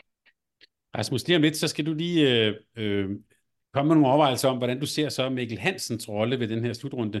Men inden da, så blev jeg lige øh, trækket af noget, som Jesper var inde på. Og Jesper, nu skal du hjælpe mig. Fordi da jeg sad faktisk ude i Royal Arena og så øh, Danmark-Norge. Jeg sad ved siden af et par tilskuere, som, lad os bare sige, undervejs i kampen havde et lidt øh, problemfyldt forhold til Michael Damgaard. Og jeg har lidt brug for din hjælp her, fordi jeg har selv et lidt, nu er jeg meget ærlig, ambivalent forhold til ham. Jeg er fuld af beundring for hans præstationer, ikke mindst i sidste sæson i Magdeburg. Jeg elsker hans direkte stil. Men jeg vil også sige, for pokker han fylder meget. Altså, når han bare der mod Norge, første angreb, pladsskift ind i midten, quiz, hvad sker der nu? Ja, han plukkede den selvfølgelig afsted og sådan. Altså, Jesper, hjælp mig lidt. Hvordan skal jeg sådan mentalt under slutrunden, hvordan skal jeg håndtere Michael Damgaard? Ja, lad os hurtigt blive enige om, at Michael, han spiller ikke tid. Øh, han, øh, men øh, man ved jo så også omvendt, hvad det er, man får. Man får øh, fuld øh, power øh, derinde. Man får øh, en farlig masse aktioner, og det ved forsvaret også. Og det kan godt blive, øh, blive noget rigtig rod for et forsvar, der bliver spillet en spiller ind som, øh, som Michael Damgaard. Og jeg er jo fuldstændig med på, at Michael er en, en spillertype, som i den grad deler vandene. Øh, og, øh, og deler nok også øh, individer på, at så den ene dag, når han scorer på det hele, så er han fantastisk og verdens bedste. Så den anden dag, hvis det er, at han har en på fem, eller, eller hvad det var, han har, havde her den anden dag øh, efter kort tid mod, øh, mod Holland, øh, så er det helt forfærdeligt, og så skulle han aldrig nogensinde have været udtaget. Øh, og sådan vil det altid være med, øh, med sådan, en, øh, sådan en type, som, som tager mange aktioner, og, og nogle gange øh, vil, øh, vil mene, at han tager nogle aktioner, som er fuldstændig komplet øh, uovervejet. Men det er samtidig også det, der gør ham så fandeste dygtig, øh, og gør ham så øh, til at være sådan en vigtig brik, fordi han kan lave mål ud af ingenting. Det vil sige, det er et fantastisk jokerkort at kunne smide ind i en kamp, for det koster ikke synderligt mange kræfter for de andre, øh, når, øh, når Michael han skal lave mål, fordi at han er så dygtig til at gøre tingene selv. Øh, og øh, han er jo øh, mentalt øh, kompromilløs. Altså, han ved jo godt, at der er mange, der bliver irriteret, når han brænder, ved at have skudt for hurtigt på en halv, halvdårlig chance. Men det er nogle gange øh, den måde, han spiller håndbold på, og det har han for længst accepteret øh, tilbage til, han var en helt ung gut, og øh, inden han tog afsted til Bundesligaen i TTH, så lavede han jo øh, rigtig, rigtig, rigtig, rigtig, rigtig mange mål øh, på lige netop den spilstil, og det er det, der har bragt ham så langt. Så jeg tror, i stedet for, at man skal kigge med lidt øh, lunkne øh, blikke og, og skeptiske øh, tanker, så skal vi se ham som værende et helt fantastisk kort på hånden, som de andre hold ikke har i samme grad. Øh, hvis det er, at, øh, at lokummet det øh, brænder, jamen så vil han være fantastisk at kunne få ind til lige hurtigt, bum, bum, bum, lave 4, 5, 6 øh, mål på, øh, på 10, 11, 12 minutter. Øh, så for mig at se, så er han et, øh, et, et trumfkort, en joker, øh, vi kan smide ind i puljen, hvis det er, at, øh, at tingene ikke fungerer. Og så, øh, og så lad os se, om, øh, om Michael ikke kan få hul på det øh, derinde. Men han bliver i min verden ikke en landsholdsspiller, der kommer til at trække øh, 40-45 minutter i kampen. Jeg, jeg, tænker, jeg tænker lige to ting, som jeg må sparke ind til det. Jeg tror, han kommer til, i hvert fald i starten, at måske få en øh, lidt større rolle, indtil vi lige er helt 100 på, hvor, hvor Simon han er, selvom at øh, det, det så rigtig fint ud. Og så, øh, og så det var bare sådan note, altså det, der findes jo ikke en dårlig chance, skal vi bare lige være enige om. Altså Michael Damgaard har jo aldrig tænkt, at det her det var en, en halvdårlig chance at skyde på. Damgaard han skyder kun på gode chancer, fordi alle chancer for Damgaard er gode chancer. Øh, det er jo sådan, han, øh, han spiller, og det er jo de typer, vi har brug for en gang imellem. Altså brug for en person, der kan gå ind og afgøre en håndboldkamp, og være fuldstændig iskold på, hvordan kampen den skal afgøres, fordi for ham, der er alle chancer gode chancer. Så vi skal egentlig se det som en, en, øh, en gave, som, øh, som Jesper siger, at have sådan en, vi kan bringe ind øh, i, i spil, eller vi kan bruge, når vi har, når vi har brug for det. Øh, sådan tror jeg, jeg vil se på det. Men jeg skal da også blankt erkende, at jeg også sidder der nogle gange derhjemme, når jeg ser tv, og tænker, for helvede, det var en dårlig chance, det der. Altså, kunne du ikke kaste den over til Gissel, så kunne det være, at den blev lidt større. Men omvendt er, er jeg jo også vanvittigt glad, når han bare går ind og, og gør Damgaard ting. Altså. Ja, og her, her er det vigtigt, at vi lige får sådan skældnet imellem det subjektive niveau og det objektive niveau omkring det her med, at, at det er jo ikke kun øh, det her med, at øh, Damgaard selv synes, at, at det er en god chance, at han tager her. Det kan godt være en markant bedre chance, når det er Michael Damgaard, end at hvis det er en hvilken som helst anden spiller, fordi at Michael Damgaard netop er god til at lave mål ud af ingenting. Øh, så hvad der vil synes som en, en rigtig, rigtig dårlig chance for en anden spiller, er faktisk en ganske fin chance for Michael Damgaard. Sandsynligheden for at lave mål i situationen er markant større, fordi at han på sine individuelle kompetencer lige netop kan det. Øh, men, øh, men det er jo svært at skille imellem, øh, om det er øh, Michael Damgaard, der skyder den, eller det er en anden spiller, og det er svært at acceptere, øh, når det er, at øh, Michael så brænder nogle af de her chancer. Der glemmer man lidt, at det jo egentlig også er hans spidskompetence, og man kan lide det eller ej. Og det er vel lidt det samme, man kan sige med Emil Madsen, vi har taget med på højbak, altså som jo også laver mål på nogle situationer, hvor både i Champions League og også med landsholdet, og også i den danske liga, hvor man hvor hvis det var øh, Andreas Lang nede for mig, der tog den chance, så ville jeg tænke, Lang, for helvede, det er en dårlig chance, det der.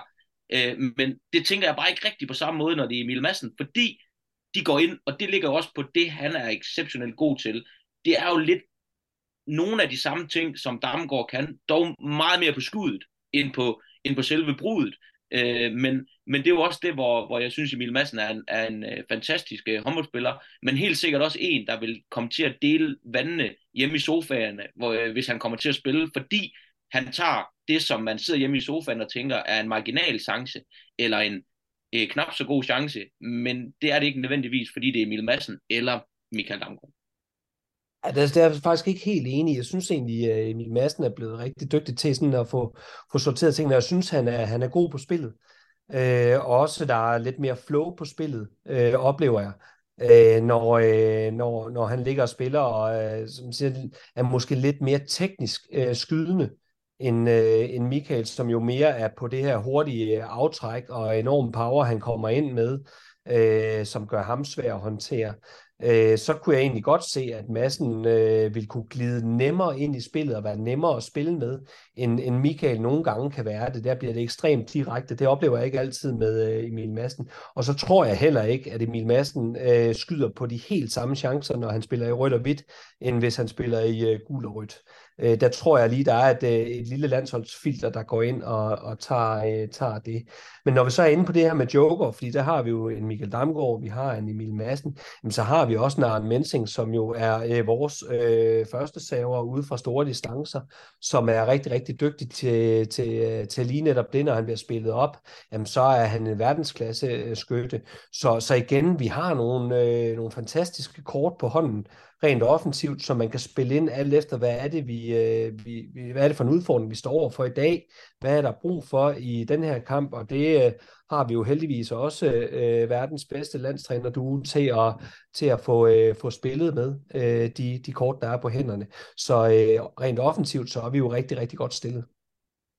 Meget enig. Altså, jeg vil også lige sige, den nærmere sammenligning mellem Mimi Madsen og øh, Damgaard, det var mere typerne, der kan lave mål ud af ingenting.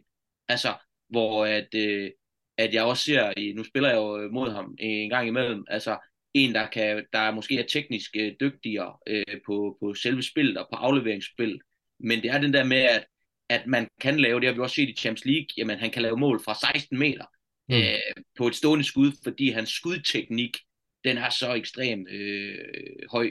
Så det er mere en sammenligning af, at vi har to typer, der kan lave mål ud af, af ingenting, og ikke rigtig kræver noget plads eller noget øh, på hver deres, øh, på hver deres øh, måde, som jo gør, ligesom Jesper så siger, at vi også kan smide det kort i puljen, hvis vi har brug for det, og vi kan også smide Arne Mensing i puljen, som kan score fra, fra 16 meter på et hopskud, øh, hvor målvogten de først bevæger sig efter øh, bolden har ramt nettet inden bagved dem.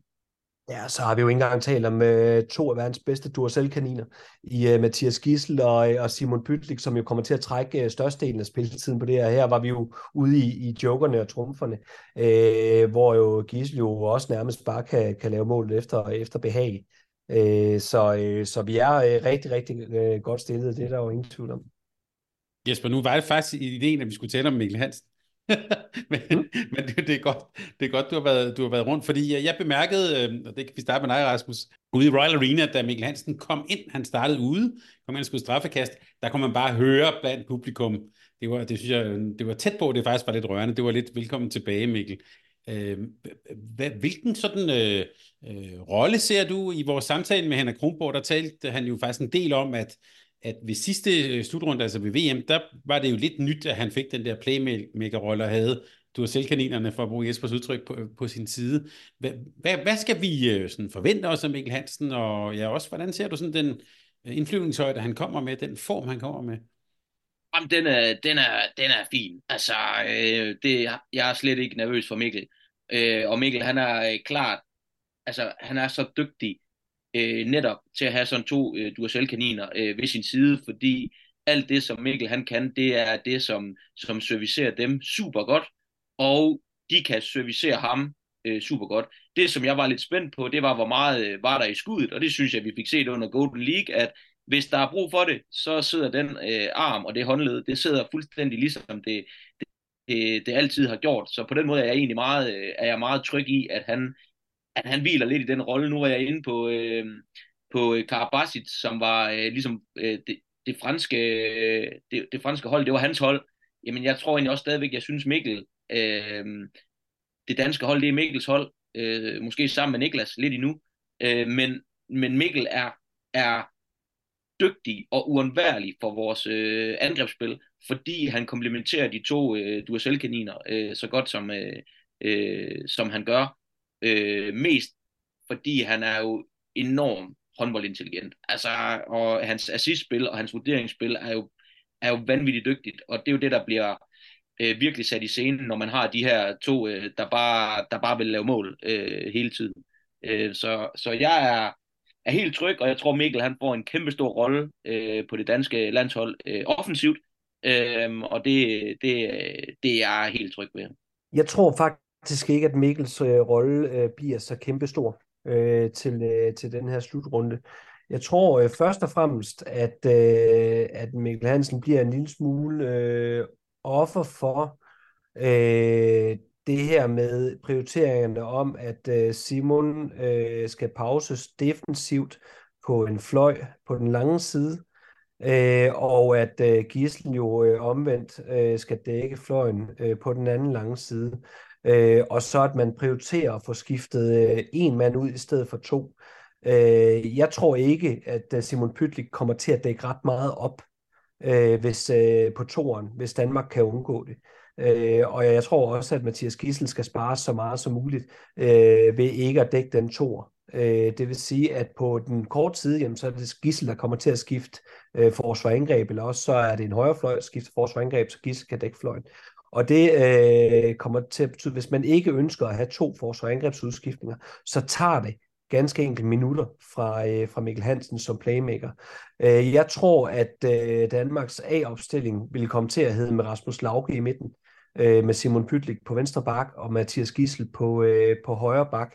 Og, øh, og det er den, der sådan kommer til at trække de fleste minutter. Jeg synes personligt ikke, at det er den bedste offensiv øh, opstilling. Der er jeg egentlig enig i, at det er Mikkel Hansen, øh, inde i midten, som kan ligge og fordele bolde, spille med stregspillere, øh, kan spille ret tæt på forsvaret, fordi at han har det her fantastiske skud fra nul, behøver ikke fart for at kunne stige op og sende hopskud afsted, kan skyde stående derinde. Øh, jeg synes også, vi så Rasmus Lauke gøre det en lille smule på løbeskuddet, øh, men jeg synes, at Mikkel øh, Hansen er, øh, er stadigvæk den bedste, vi har til lige netop det at fordele boldene øh, til ydersiderne efter de her dueller og presspil.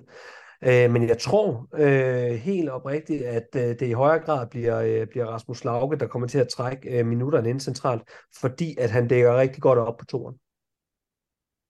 Det er jeg egentlig meget enig i. Jeg tror, når kampen skal afgøres, så er det Mikkel, der spiller. Øh, hvis vi har brug for at lave mål. Øh, hvis vi har brug for at stabilisere defensiven, så tror jeg, det er noget andet. Men jeg tror, at når, hvis vi har, hvis vi har brug for at lave mål, og det er det, vi vægter, så tror jeg, at, øh, at de afgørende minutter bliver givet stadigvæk øh, til, til Mikkel Hansen. Øh, sammen med Simon og sammen med øh, øh, Gissel, hvis Simon øh, ellers er der, hvor han skulle være. Og ellers kunne jeg måske godt se øh, en konstellation, som vi ikke har set så meget endnu, men øh, måske også med Rasmus Lauke og Mikkel Hansen og øh, Gissel øh, sammen i en, øh, i en anden konstellation. Øh, hvis vi sådan ikke helt synes Simon er der, hvor han, øh, hvor han øh, har været, øh, så, så kunne det også være en situation, fordi den stabiliserer så vores øh, defensiv øh, øh, noget bedre, øh, hvad det angår. Men jeg tror stadigvæk på, at øh, Mikkel Hansen han spiller de afgørende minutter, hvis vi har brug for at lave mål. Ja, jeg tror personligt ikke, at vi bliver udfordret på det at lave mål. Altså det, det, det tror jeg sådan ikke bliver vores, øh, vores største problem. Øh, det, det tror jeg bliver at få, få øh, kittet den her defensiv øh, tæt, så vi ikke er dybt afhængige af mirakelredninger fra, øh, fra, fra målmændene hele tiden. Øh, men det er lidt det samme, jeg også tænker omkring for eksempel Lukas Jørgensens rolle. Øh, nu talte vi ham slet ikke ind som træer. Det er han jo selvfølgelig, men han har jo ikke samme relation som, øh, som, som de andre har, og øh, har jo øh, sovset lidt rundt i, om han skulle dække toer i karrieren og treer i karrieren. Det var godt, han endte med at blive treer, øh, fordi at det har der betyder rigtig meget for hans fremtid, også i landsholdsregi, at han kan, han kan dække på den her venstre tre. Øh, men det kommer også til at tage minutter fra, øh, fra Lukas Jørgensen, øh, tror jeg, at man vælger, selvom Lukas Jørgensen er en øh, fantastisk angrebsdrejespiller, øh, det er Magnus Havstrup også, der er de, der er de begge to øh, nogle af verdens bedste, synes jeg, så er Simon Hall øh, bedre defensivt, end Lukas Jørgensen er, kan dække på en anden måde, end Lukas Jørgensen kan. Øh, og det øh, kunne jo godt medføre, at der gik nogle offensive minutter til, til Simon Hall, for at vi ikke skal skifte øh, for meget i det forsvar. Øhm, så, øh, og står stærkest muligt defensivt. Så jeg tror, der bliver tænkt øh, lidt mere i defensiven øh, på det. Men øh, det bliver spændende at se. Jeg synes stadigvæk, at Mikkel Hansen er øh, vores bedste kort som playmaker rent offensivt.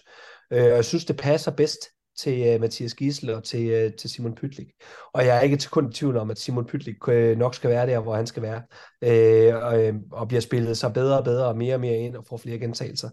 Uh, han kommer til at få en rigtig god slutrunde, det er jeg ikke tvivl om. Fra det danske hold, som vi jo, uh, jeg kan høre på jer, I er selvfølgelig, og ligesom alle mulige andre eksperter, meget, meget begejstret for, og vi glæder os til at se dem spille.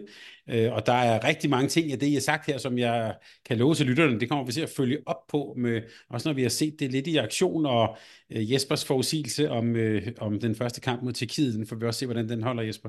Øh, men så vil jeg lige, øh, øh, så synes jeg, vi skal brede det lidt ud og kigge lidt på verdenstoppen. Og øh, for at sige det øh, lidt som i, øh, hvad hedder det, traileren for TV2, dem vi skal kæmpe med om guldet.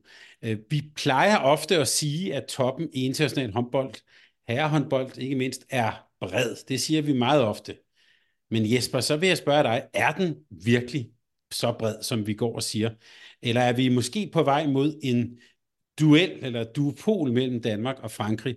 Øh, jeg lagde i hvert fald mærke til, at efter VM-finalen øh, i, for et års tid siden, der sagde Nikolaj Arfsen jo til, til Schill efter VM-finalen, we'll meet again. Øh, og det lød på mig også lidt som sådan en forudsigelse af, at det er måske det parløb, vi er på vej ind i. Så mit den store spørgsmål til er, det er til dig, er det en bred verdenstop, eller er det egentlig bare noget, vi går rundt og siger? Jamen både og. Både, altså jeg øh, er fuldt ud med på, at, at øh, vi lidt er ude i duopol her, fordi når vi tænker finale, altså så har jeg svært ved at øh, ikke tænke øh, Danmark og Frankrig, fordi jeg synes, det står skrevet i bøgerne. Altså jeg synes simpelthen, det er allerede nu øh, er de to mandskaber, der skal mødes i en øh, finale. Øh, ja, kunne være rigtig fedt, hvis man også tog fejl. Jeg håber selvfølgelig, at Danmark kommer i finalen, det er klart. Men at det ikke er så forudsigeligt. Men det er det, jeg tænker. Altså, jeg synes, øh, Danmark og Frankrig øh, er øh, de, bedste, de bedste hold, og øh, de, øh, de, de dygtigste vinder. Altså, jeg synes, det er øh, tit og ofte dem, der står Og øh, det hænger jo også sammen med, at jeg altid kommer til at undervurdere Spanien en lille smule. Og, øh, og, og jeg synes jo egentlig altid også, at Norge ikke rigtig har øh, helt det, der skal til, når det kommer til stykket, og, og, og Sverige er også ofte en lille smule lunken ved. Øh, og det betyder jo så, at, at det er de samme, jeg kommer til at kigge på. Men den er bred. Den er bred. Det er kun fordi, at vi har to nationer, der er så exceptionelt dygtige, øh, og er på så højt niveau, at vi kan tillade os og, og tale om, at, øh, at den ikke er, øh, er, er, er bred stærk, men det er den. Altså dem, der ligger lige under, de er også rigtig, rigtig stærke. Og, øh, og hvis de rammer øh, de gode dage, jamen, så øh, kan de også gå hen og, øh, og vinde og, øh, og ramme en god slutrunde, en god uge øh, til slut. Og så har de kvaliteten til det. Det er bare lidt svært at forestille sig, men det har de altså. Og det er jo en god, øh, kan vi sige, en, en, en god kobling til de procenter, vi indledte med at tale om, altså at der var det også, lagde jeg mærke til, der var det også Frankrig, du startede med at justere på, altså at justere ja, op. de skulle have nogle flere. Ja, i, i, øh, i procenterne.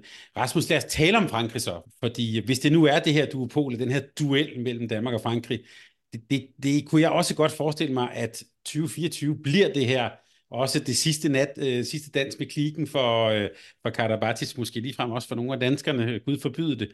Øh, men altså, når jeg kigger på det, den franske trup, så vil jeg sige, det er jo et voldsomt hold, der er på vej mod OL i Paris.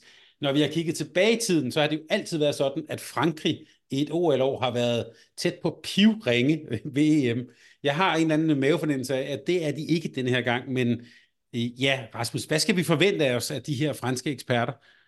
Ja, fordi er det ikke, øh, er det ikke de sidste tre gange, der har været, øh, så vidt jeg husker, så er det de sidste tre gange, der har været altså OL-år, øh, hvor der EM, der har, det, der har det gået rigtig, rigtig skidt for Frankrig, og som du selv sagde, gik det heller ikke super godt for Danmark sidst. Altså nu, jeg har, øh, jeg har faktisk ikke Frankrig i finalen, kan jeg jo så måske lige få sagt her mm. øh, inden. Øh, men det er jo klart, at det er jo et, det er jo et hold, der er, altså, hvor der er top øh, spillere på øh, samtlige positioner. Øh, vi har før snakket om, at øh, man er lidt udfordret på, øh, på målmandsposten i, øh, i, øh, i Frankrig. Og det mener jeg faktisk øh, stadigvæk, man er. Øh, jeg har ladet mig fortælle lidt om, at øh, den gode Samir der, som egentlig faktisk har gjort det godt ned i bil, øh, er udsat til at være tredjevalg, øh, og slet ikke øh, sådan rigtig skal forvente at spille. Øh, og så vidt jeg kunne regne mig frem til, så har de 28 landskampe øh, til sammen, øh, de tre øh, franske øh, målmænd. Og, øh, og det tror jeg kan blive øh, en afgørende faktor øh, for det franske hold. Øh, når det så er når det så er sagt, så synes jeg, at det er jo jeg kommer aldrig til at sige, at Frankrig ikke kommer med i, øh, i, øh, i toppen, fordi at det har de simpelthen for meget kvalitet og for meget rutine øh, til, at jeg, øh, at jeg tør. Men, øh, men som jeg startede lige med at sige, jeg har, øh, jeg har øh, kun, øh, Frank, kun Frankrig i, øh, i semifinalen. Ja, du øh, Bellachien, øh, Charles øh, Bolsinger, må det hedde, og Remy Disponé, altså Øh, Rasmus, nu er det jo det, din debut her, men tidligere overgange af det her program, der har det jo næsten været ude i sådan noget øh, Vincent Gerard bashing her, altså der har vi tit talt om den, om den franske målmandsposition. Øh, Jesper, jeg kunne godt lige tænke mig, at du må også lige komme med din vurdering af Frankrig, og øh, måske også lige tage de kan med i ligningen. Øh, jeg tror ikke, der er nogen her, der er i tvivl om, at det er, hvis ikke den bedste, så en af de bedste håndboldspillere øh, i verden lige nu og, og i, de, i de seneste år. Men på det franske landshold, altså, øh, har han været så dominerende der? Hvordan ser du sådan, ja, de der mange øvrigt, mange franske venstrehænder? Hvad er din vurdering af Frankrig? Ja, altså hvis jeg lige øh, kort først kommenterer på øh, det der med, øh, med Samir Belachien, så øh, for Frankrigs øh, synspunkt, så håber jeg da, at, øh, at det er en anden, fordi at øh, hvis øh, Julien øh, Michel, han vælger ikke at bruge øh, Samir Belachien, så tror jeg, at Frankrig er, øh, er noget øh, dårligere stillet, fordi han kan om nogen øh, lukke rigtig fint af. Så det er jeg da lidt spændt på, og kommer jeg lige til at følge lidt trop på, om han skal være tredjevalg og ikke øh, se øh, være inden for stregerne. Øh, det, det er sådan lidt det. Og så øh, er jo en, altså, de kan med er en af verdens bedste højrebacks, er en af verdens bedste håndboldspillere, men han driller. Og ej, hvor han driller mig. Fordi han, han ser jo øh, ud som en eller anden, der lige har fået lov til at være med nede i skolegården, og, og, og laller lidt rundt, dasker lidt rundt, griner lidt, og det er sgu da også meget fedt det her. Har jo masser af, af, af attitude på, på sin helt egen måde, øh, og øh, ligner lidt øh, inspireret fra lidt basketball også, og, og det er sådan lidt laissez-faire i sin, sin, sin tilgang til det, og det, øh, det driller mig lidt, hvor man har lyst til at, øh, til at gå hen og, og rive lidt fat i og sige, prøv kammerat, er du ikke klar over, hvor god du er? Altså kom, kom nu, koncentrer dig lidt, fokuser nu lidt. Du vil kunne, kunne, øh, kunne smadre det her forsvar, hvis du egentlig gad. Øhm, det er sådan lidt det billede, jeg har af ham nogle gange. Fordi at der er ikke nogen, der kan anfægte, hvor dygtig manden er. Altså han har jo et enormt øh, toppotentiale. Han kan spille på en enormt høj hylde. Det, det ligner bare nogle gange, at han skulle egentlig ikke lige rigtig lige have lyst til det i dag. Øh, og det, det driller mig lidt. Så jeg håber, vi får at se en, øh, en, en, en sprudlende Dikamem, øh, fordi at det er en fryd for øjet. Han er en fantastisk håndboldspiller. Øh, og, øh, og det er da latterligt, hvis vi skal se ham øh, fise rundt på 75 procent og, og lande lidt, hvis vi kan få ham på 100. Ja, og det, det er jo egentlig sådan lidt det. Jeg gad jo godt, at det var Dikamems landshold. Jeg gad godt lidt ligesom Jesper, han siger, at han lige stillede op og sagde, prøv at høre, jeg er en af verdens absolut bedste håndboldspillere i begge ender af banen. Det her, det er mit hold, og nu viser jeg lige, hvordan øh, skabet det står, og så ordner jeg lige de her ting her. Og så gør I andre egentlig bare, øh, I skal bare komme der der, når jeg har trukket fire mand, så er der en eller anden, der er fri, og så afgør vi det. Jeg har det sådan lidt ligesom, når jeg har set Frankrig spille, så synes jeg også lidt ligesom Jesper, han siger, at nogle gange så tænker jeg, altså, øh, altså for helvede, kom nu bare, lav nu bare det mål, det, du, du kan bare gøre det. Og det glæder jeg mig til at se, men det har jeg bare ikke set. Altså det synes jeg ikke, jeg har set på det franske landshold. Og øh, hvis han viser det her til EM, så øh, bliver det, så tror jeg, det bliver rigtig, rigtig modbydeligt til OL på, øh, på, på hjemmebane. Altså, men, men jeg, vil, jeg vil se det før, at jeg, at jeg sætter Frankrig i en øh, finale øh, mod Danmark. Vildt øh, sjov øh, pointe, synes jeg, I, I har, at øh, de kan nemme skal jo simpelthen blive en voksen leder, er det vel næsten det, I siger. Øhm, og spillemæssigt har han jo potentiale til det. Øh, spændende. Så lad os bare lige slutte af med, på Frankrig med en, som lad os bare sige, har og er en kæmpe chef og kæmpe voksen leder, nemlig øh, Nikolaj Karabatic. Øh, øh, Rasmus, du var lidt inde på det. Øh, hvad skal vi forvente os af ham her i hans øh, last dance? Ja, men, men vi skal forvente os super meget, fordi at han er stadigvæk øh, en fantastisk håndboldspiller. Han er bare ikke, han er bare ikke den Karabatic, vi kendte for, altså, for 10 år siden, der jo faktisk kunne gøre de samme ting, som de kan med han kan. Altså bare afgøre håndboldkampe helt selv. Mm. Det, det, det, kan, det kan Karabatic ikke længere offensivt. Han har stadigvæk en kæmpe rolle øh, defensivt, og det jeg jo egentlig synes, der bør være øh, Karabatis fornemmeste opgave øh, i år og til OL, det er jo at lære de Kamem, hvordan man er en leder, som jeg oplever, øh, Karabatis er en kæmpe chef. Øh, det synes jeg jo burde at være en, en af hans fornemmeste opgaver, det var at lære de Kamem at overtage det, det, det franske landshold, så når, når Karabatis han ikke længere er der, øh, højst efter OL, jamen så, øh, så, så er han 100% klar til at tage øh, det landshold. Øh, så det er faktisk det, jeg, det er sådan noget af det, jeg forventer af Karabatis. Og så tror jeg ikke, at man skal tage fejl af, at han kommer til at spille øh, øh, minutter øh, for det franske landshold på venstre bak. Han starter måske også på venstre bak. Men jeg tror, der hvor vi ser hans største kompetence, det er defensivt, og det er jo for eksempel at prøve at gå ind og ødelægge en, en gissel, øh, når øh, de skal møde Danmark, øh, hvis de kommer til at møde Danmark, fordi han er stadigvæk er uhyre dygtig defensivt. Lyttere kan jo gå tilbage og høre den samtale, vi havde i efteråret med Mathias Gissel fra Berlin, hvor han selv satte ord på, hvordan det var at støde ind i Karabatic i OL-finalen. Det var, det var virkelig sjovt. Han havde aldrig mødt sådan en, en rå styrke før, øh, sagde han. Og så, så var det samtidig en rå styrke, som også kunne tænke. Det er jo også virkelig, virkelig irriterende. Man plejer jo også at sige, at man, når vi taler sådan lederudvikling, man er først en rigtig leder, når man har udviklet, selv har udviklet nye ledere. Så lad, det kunne så være Karabatic sådan, øh, sådan sidste jeg ser bare ikke, øh, de kan mem øh, være den øh, leder. Altså nu, det der med at skulle viderebringe, altså for mig at se, at de jo to vidt forskellige øh, typer, øh, også mennesketyper og sådan noget, og jeg har lidt svært ved at se, at de kan mem være ham, der skal øh, være lederen på det her. For mig at se, så skal han være ekskvatoren, ham der går ind og, og bare bomber mål ind. Øh, lidt på en anden måde, men alligevel lidt ligesom Mathias Gissel er blevet for Danmark. Det er ham, der bare laver mål og mange aktioner. Gissel kommer ikke til at blive en, en, en landsholdsleder på den måde. Han kommer til at være en enormt øh, afgørende øh, øh, spiller. Det er klart, for mig at se, at han er verdens bedste håndboldspiller, men, men, men det bliver man ikke en, en, øh, en, en dygtig leder af, synes jeg ikke. Og jeg synes, tror jeg heller ikke, de kan med, han kommer til at blive, så der bliver et, for mig at se et, et stort tomrum øh, der, når, øh, når øh, Frankrigs øh, svar på øh, LeBron James øh, trapper af. Øh, så håber, jeg håber jo, det bliver med øh, på, på en høj hylde, og han kan levere øh, nogle, nogle fine tal og gode præstationer, og så han slutter på, på toppen, øh, for det har han i den grad fortjent. Øh, men jeg har lidt svært ved at se, hvem det så er bagefter, der skal gå ind og tage den her. Det er jo heller ikke Brandi. Altså, det er jo, det er jo også lidt samme, øh, som de kan memme, øh, bare på en lidt anden hylde, øh, synes jeg. Øh, det er jo heller ikke Aymeric Minde, det er jo også en anden, det er jo nærmest, det er jo Remeli, øh, som, som den her nye øh, venstrehånds playmaker, kan man sige, der skal gå ind og, og, og sætte øh, tingene i, i scene der. Jeg synes, der kommer et lille gap. Hvem er det, der skal, der skal udfylde øh, det tomrum, der bliver efterladt, når, øh, når han går ud? Øh, jeg tror ikke på, at det bliver Dikabem. Og jeg siger jo heller ikke, at nødvendigvis, at det bliver Dikamem, men jeg synes jo bare, at det var noget af det, som hvis, hvis jeg skulle sige noget i Dikamems øh, øh, som kunne gøre ham til en endnu dygtigere spiller, jamen så er det jo nogle lederegenskaber, han skal øh, tilrettelægge sig.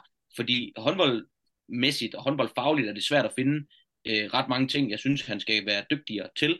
Øh, så det er jo noget af det der med at prøve at udvikle dig personligt og menneskeligt.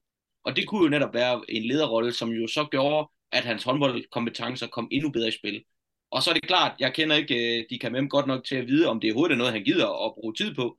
Men jeg tænker jo stadigvæk, at man har en, en forpligtelse i, i at prøve at, at lede videre, når man ved, at stafetten skal, skal gives videre øh, til tingene. Og så kan det jo godt være, at, at man ikke finder den leder, og der går nogle år, før der kommer en ny øh, rigtig leder i, øh, i Frankrig.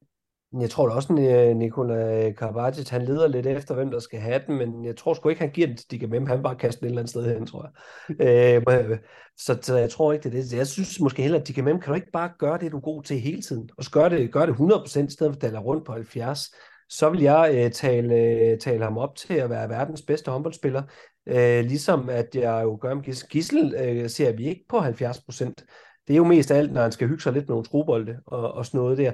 Men det bliver jo stadigvæk gjort med, øh, med 100% øh, øh, effort i, i tingene. Hvor at, øh, jeg synes jo, at der er så meget mere at komme med øh, i den pakke, der hedder Dikamem.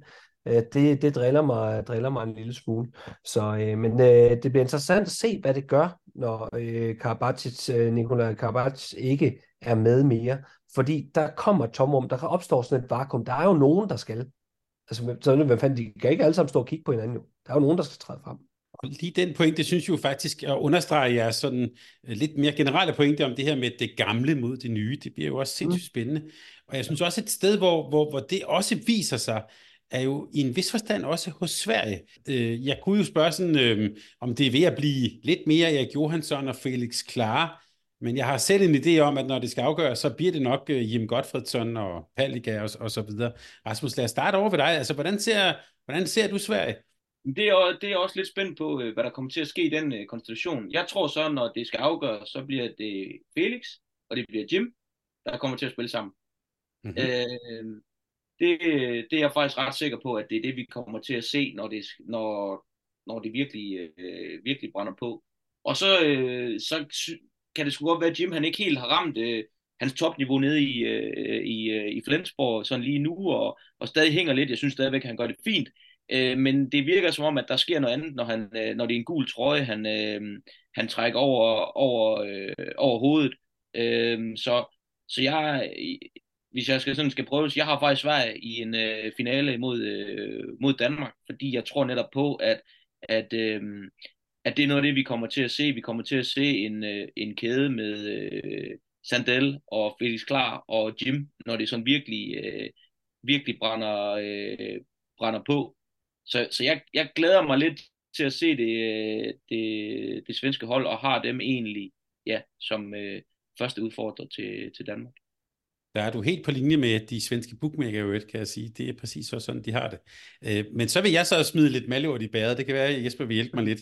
Altså siden 80'erne øh, og Klaas Helgren og så videre, der har vi jo altid sagt, at Sverige har haft ja, voldsomme målvogtere. Har de stadigvæk det, Jesper? Det kan de have på, øh, på de gode dage. Jeg synes stadigvæk, at Andreas Pallik er en verdensklasse målmand, som jo øh, på de gode dage øh, selv kan vinde håndboldkampe. Jeg synes også, at Tobias Tolin har vist i perioder, øh, Champions League sidste år blandt andet også, øh, at han kan ramme ind og have nogle, øh, nogle rigtig gode, øh, gode dage.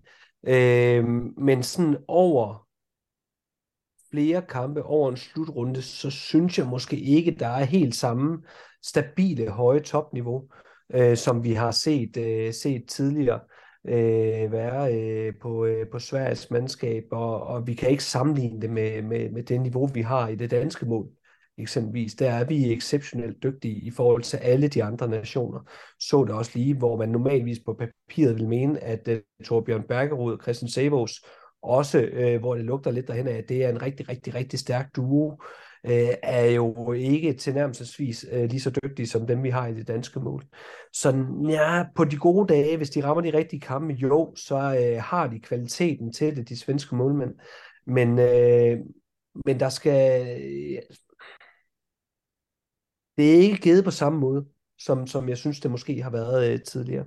Så er de jo en Simon Møller med, som er for læger, som er en rigtig dygtig målmand fra, øh, fra Sevehof. Øh, han har det altså også med at rulle gardinet ned nogle gange øh, i den svenske serie sidste år i finalekampene øh, mod, øh, mod øh, Christiansand øh, eller undskyld, Christianstad, øh, der, der ruller han fuldstændig ned i nogle af kampene der med, med over 20 redninger. Øh, så så det, der er også en der, jeg tror så ikke, han kommer til at få den store rolle. Jeg tror, han er med for, øh, for lige at, at lære lidt øh, der. Men nej, jeg synes ikke, de har øh, det niveau mere. Men deler du Rasmus' sådan øh, optimisme på Sveriges vegne, at det er sådan en finalebejler? Nej, egentlig ikke helt. Øh, det, det, det gør jeg ikke. Øh, men det er jo et, øh, det er jo et mandskab, der sagtens kan. Mm. Altså, det er jo, der er jo flere øh, nationer, som jeg tænker, jamen det kan de godt. Øh, vi skal ikke langt tilbage. Øh, så, så vandt de jo. De er jo forsvarende øh, mm. mestre. Det skal, og det er altså det er kun på år siden. Så, så ja, selvfølgelig kan de det. De har en rigtig stærk øh, defensiv. Kasper Gård, Max Stej, det er verdensklasse forsvarsspillere. Øh, Øh, de, kan, øh, de kan noget, noget helt ekstraordinært øh, i den ende af banen, men jeg synes, der mangler en lille smule, hvis man skal lave pangdangen til det franske mandskab, vi lige har kigget på, hvor det er øh, på topadresser hele vejen ned. Det danske hold, som jeg synes har verdensklasse spillere, flere af dem hele vejen ned, så synes jeg måske, at der mangler en, øh, en lille smule i den svenske øh, trup. Det er et meget, meget godt og dygtigt hold uden personligheder, tror jeg næsten, man kunne sige, øh, om, om, om det svenske. Øh, ah, nu, jeg tror, at Andreas Nielsen er jo med igen. Han har, ja, han har stykket. Ja, præcis. Ja, og det er jo de er altid sjovt. Jeg tænker også, jeg tænker også, Jim han byder lidt ind på den. Han har da også været, han har ja. også godt lidt, lidt uh, grus i uh, maskineriet i Danmark og, uh, og drille lidt der uh, på den måde, så han vil da også gerne uh, ja, je, hvad var det, jævler, der, ja, jævler, for hele dit jævler lige. altså, så der, der, der, der, er der også lidt uh, personlighed der. Og apropos det, vi startede med at tale med, øh, den der lille film og så videre, så videre, de skal nok være der, de blå-gule. Øh, nu får Jesper så mulighed for at tale om sit yndlingshold, nemlig Spanien. Og det er jo det, det hold, hvor vi altid siger, og vi ser nogle klip med dem om aftenen, og så lige pludselig så er det semifinal, og så står der nogen i røde trøjer. Det, de, vi taler ikke så meget om dem, men altså de sidste 20 år har de jo, ja, og måske længere tilbage i virkeligheden også jo altid været blandt de sådan fire sidste. Så øh, Jesper, to spørgsmål. Kan vi overhovedet lide Spanien? Og øh, hvor, hvor, altså, hvor står det spanske hold, og hvad, hvad skal vi sådan øh, mene om dem? De kommer jo langt, det ved vi, men øh, ja, sæt et ord på dem. Jeg har gjort det til min øh, personlige ambition ikke at komme til at undervurdere Spanien i år. Jeg er ikke sikker på, at det lykkes mig.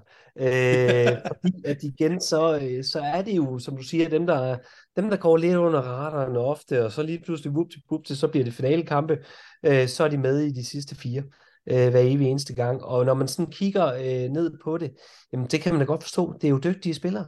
Altså det er det jo. Det er en af verdens bedste keeper i øh, Gonzalo Pérez de Vargas. Det er øh, Alex Dutchebaev øh, på højre bak. Øh, der er nogle øh, ekstremt spændende unge spillere, øh, jeg øh, også forventer mig meget af. Igen tilbage til den her med den gamle måde at spille på. Canellas, hvis vi tager øh, ham og stiller ham over for øh, øh, Sikusa. Øh, det er jo også den nye duel stærke spiller, ung øh, Kempton, som jeg tror bliver rigtig, rigtig spændende at, at skulle følge en uh, Jan Gui, uh, øh, der uh, jeg tror det er Sporting nu, det var i mange år i Granaliers.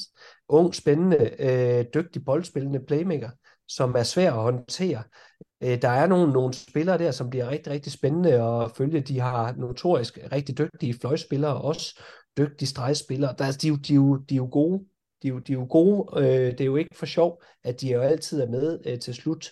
Men øh, hvis alt går som det plejer, så ender jeg med ikke rigtig at have set ret meget øh, øh, til dem. De har ikke været i øjenfaldene på den måde, og så er de med, når øh, der skal øh, spilles som de sjove pladser. Det er præcis som det plejer. Eller hvad, Rasmus? Hvad, hvad, siger, hvad siger du til Spanien? Jamen, så kan jeg jo, nu er jeg jo ny jo, så jeg kan jo bare hoppe direkte ned i uh, Freds uh, fælde, og så sige, men altså, jeg har sgu ikke Spanien med i top 4. Altså, jeg har dem faktisk uh, nede på en, uh, på en 6. plads i, uh, mm i, øh, i min bog. Og, øh, og så kommer de i selv. Og så, mm. altså, så, så, ja, så, ja, så lad mig æde den der med, at øh, jeg undervurderer øh, Spanien en lille smule, og, og det, jeg kan også godt se, når jeg sidder og kigger på deres holdkort, at det er jo, det er jo et vanvittigt holdkort, men det er måske bare fordi, at de går så meget under radaren, og der ikke rigtig sker noget, og øh, Dutjebaev kun lige øh, gør det nødvendige for, at man, øh, at man vinder. Øh, så, så ja, så jeg, jeg springer bare i med, med, med begge ben, og så siger jeg, at øh, jeg tror sgu ikke Spanien, de kommer i, i, øh, i nærheden af medaljerne. Øh. Hvem tror du så, der kommer med i stedet for? Øh, spørger bare lige interessant. Øh, interessant. Ja, jeg har jo, og det er jo, det er jo godt have gemt den lidt jo, men, øh, og det er jo også lidt et sats, men øh, jeg tror, at øh, de fire hold i semifinalen, det bliver Danmark, Sverige, Frankrig, Island. Island, ja. Fedt. Ja. Jamen, det er faktisk en, en meget god... Øh, en meget god, en meget god kobling. Altså, jeg, jeg, det der med Spanien, øh, altså, de har også en meget dygtig træner, øh, som ja. vi engang har set live, Jesper. Øh, det glemmer jeg aldrig.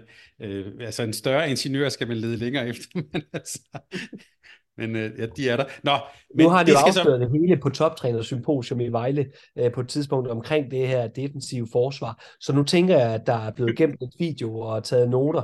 Så det her triangle defense, øh, som Spanien de praktiserer så dygtigt med, det, det har vi styr på.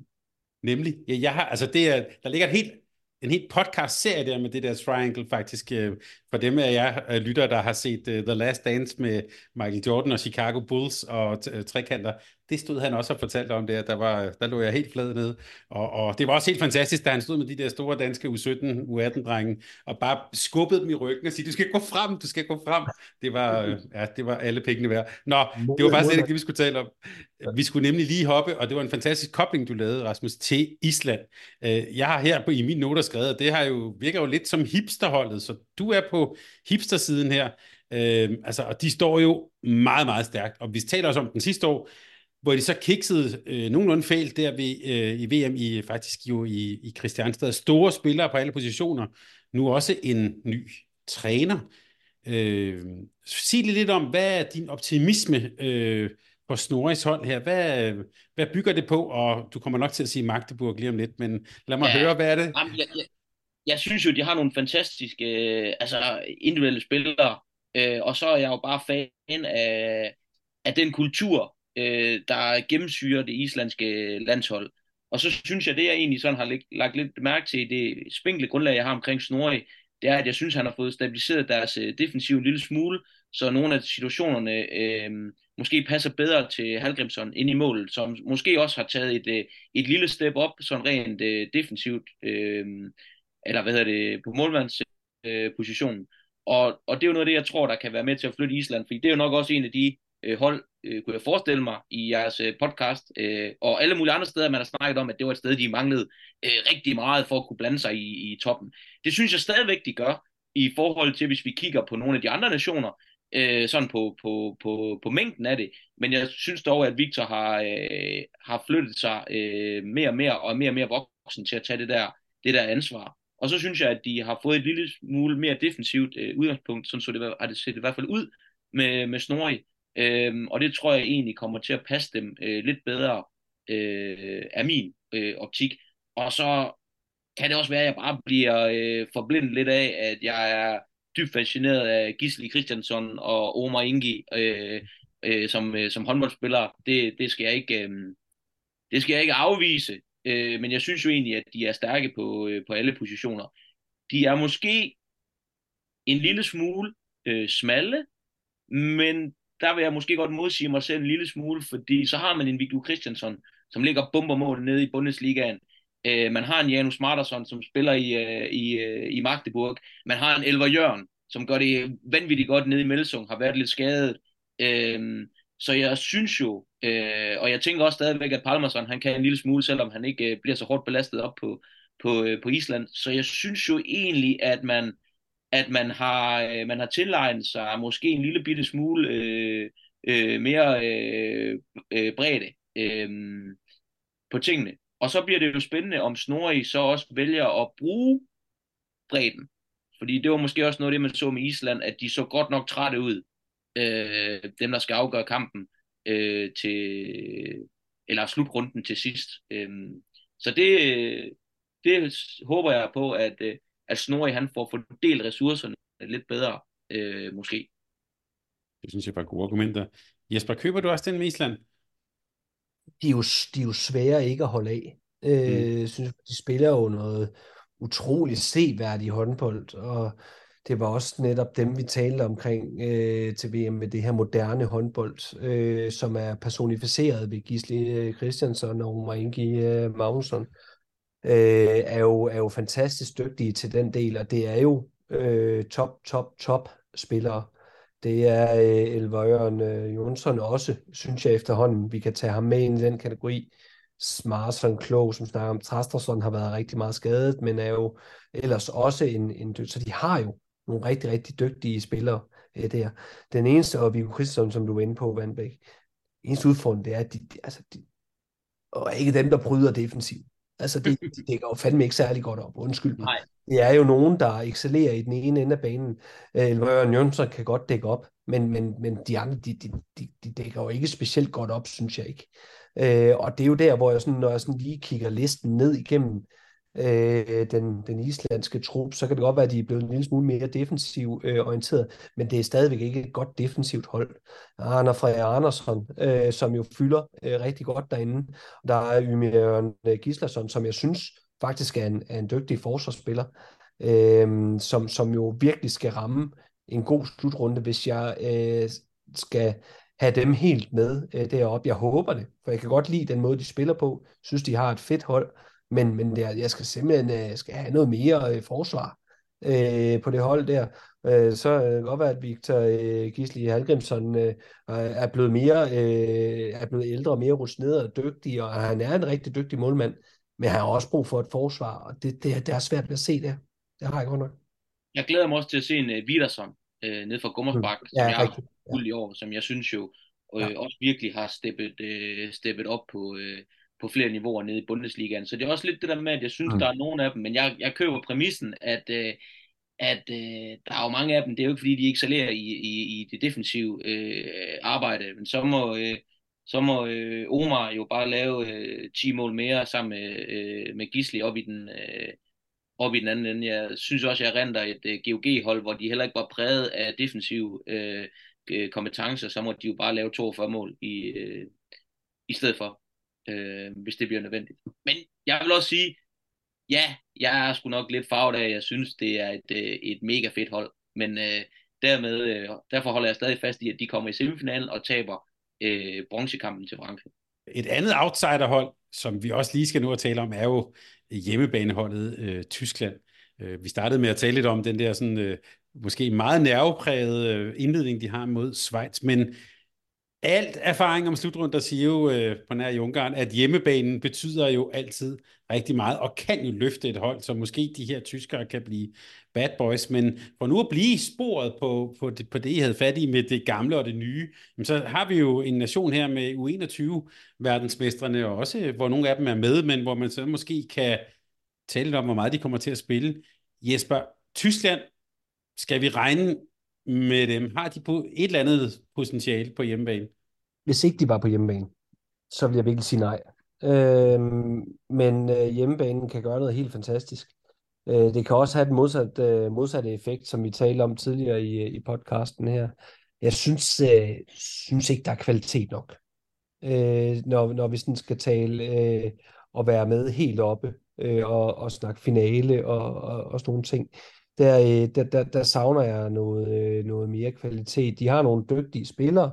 Øh, det er jo ikke det. Er jo ikke det. Altså, de har jo øh, to fine målmænd i øh, Wolf og Spæt øh, som jo øh, Seth Spade har gjort det rigtig fint, synes jeg. Det bliver spændende at følge, følge ham, og Wolf er jo altid forfærdelig øh, til slutrunder, øh, for, for modstanderholdene kan komme ind i hovedet på dem. Joey Knorre, synes jeg, at den her, der altid, øh, jeg, jeg er ret fascineret af ham, jeg synes, han er ekstremt dygtig, men bliver jo nok ofte en lille bitte smule skuffet. Øh, det virker som om, at øh, for mig, at, at, at det ikke er helt forløst endnu med, hvor meget han egentlig kan. Øh, Køster, øh, øh, Køster, som, som jeg har det lidt svært ved.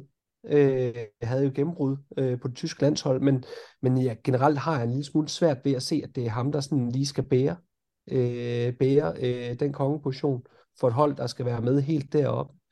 Øh, så, så alt i alt, så, øh, så har jeg dem lige til at komme, komme lidt uden for det felt der, så de kan jo passende tage øh, den 6. plads, som Vandbæk smed øh, Spanien på, og så tager vi Spanien med det op og overrasker os alle sammen igen øh, i, øh, i, øh, ved, at, ved at stå der. Øh, jeg synes, Tyskland er god, men, men, men heller ikke mere end det. Jeg glæder mig øh, dog øh, rigtig meget til at se øh, Justus Fischer, øh, rigtig, rigtig dygtig stregspiller, øh, og, og få hans øh, landsholdsgennembrud. Øh, han, er, han er dygtig. Skal glæder os til at se. Apropos øh, det, øh, unge, unge mænd med, med, med fart på, Nils Liklein, jeg ved ikke, om han får nogen stor rolle, men jeg synes faktisk, han har været sjov at se sammen med Gissel og øh, Lasse Andersson i Berlin.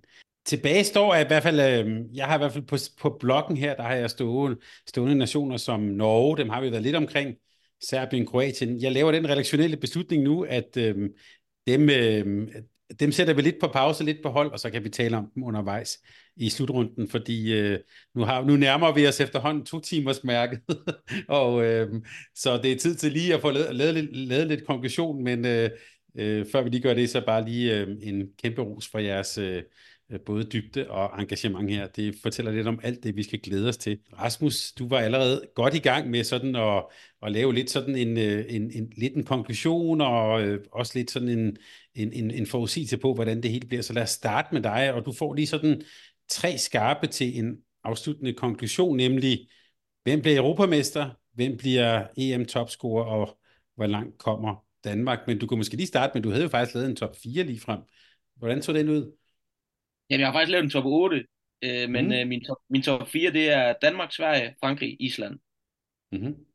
Og så øh, bare lige fortsæt, nu bliver ja, jeg nysgerrig. Jamen, øh, så har jeg øh, så har jeg faktisk mit Tyskland ind på femtepladsen. Mm. Så endnu en dark horse, og så har jeg Spanien på 6. pladsen, Kroatien på 7. pladsen og Norge på 8. pladsen. Øh, uden lige at måske være 100 på, om det er også sådan rent øh, logistisk kan lade sig gøre, men det burde det, så vidt jeg lige kan kunne se, øh, gøre. Øh, men jeg har egentlig lidt det der, hvis jeg lige hurtigt skal runde den af med Tyskland, at jeg har det faktisk fuldstændig ligesom øh, Fred, at jeg synes jo egentlig ikke, de har øh, kvaliteten til det, men jeg synes også, at der er nogle, nogle kendetegn i de to træningskampe, jeg så, med en meget, meget hård defensiv, som kan blive, øh, som kan blive spændende øh, på dem. Så, så det er sådan min top 8. Øh, og jeg har jo så også lagt hovedet lidt på bloggen, når jeg har nævnt otte nationer, tænker jeg. Så jeg glæder mig også til at høre øh, Freds øh, top 8. Jeg kommer ikke til at nævne otte hold. Det er, det er helt sikkert. Det er helt sikkert. Æh, Men øh, ja. ja, lad os høre. Det bliver jo kedeligt, øh, Thomas. Det bliver simpelthen så kedeligt. Øh, det, jeg kan jo ikke komme udenom øh, at skulle have øh, Danmark øh, øverst på, øh, på skamlen der. Jeg har proklameret, at jeg, øh, jeg gerne så og også tror, at øh, det bliver en finale mod, øh, mod Frankrig, og, øh, og Danmark øh, så kommer til at vinde øh, den øh, finale. Så bliver det, øh, tror jeg, øh, Sverige, der kommer til at tage. Øh, så det er øh, trip, trap, træsko, øh, favoritterne øh, dernede af, jeg kommer til at gå med. Øh, det er rigtig kedeligt, jeg beklager, men jeg bliver nødt til at være ærlig. Jamen det bliver jo Spanien, det er klart. Jeg synes lige, du sagde, at Spanien blev nummer 5. Nej, nej, nej, nej. Nej, Spanien, Spanien de, de går i semifinalen, ligesom de plejer. Øh, helt uden jeg har opdaget det, næsten. ja, men det bliver, det, altså, jeg må tilstå, at jeg er på dit hold, Jesper. Øhm, og det er også lidt kedeligt, ikke? Fordi det er jo bare, øh, det er at, at, at trykke de sidste mange slutrunder på repeat næsten, og øh, ja, det bliver jo nærmest også de samme semifinaler, så I ligger op til. Altså Danmark, Spanien i en semifinal, jeg ved ikke, hvor mange gange vi har mødt dem der, så øh, ja, vi får se, men det er nok meget øh, sandsynligt. Og har I det også sådan, øh, hvis vi taler topscorer, vi skal måske også bare lidt bredere sige MVP spillermæssigt, øh, er det også øh, Mathias Gissel, Jesper? Ja, det er det. Jeg, ja, jeg beklager Thomas Ladegaard, det er ikke, det er ikke god podcast det her.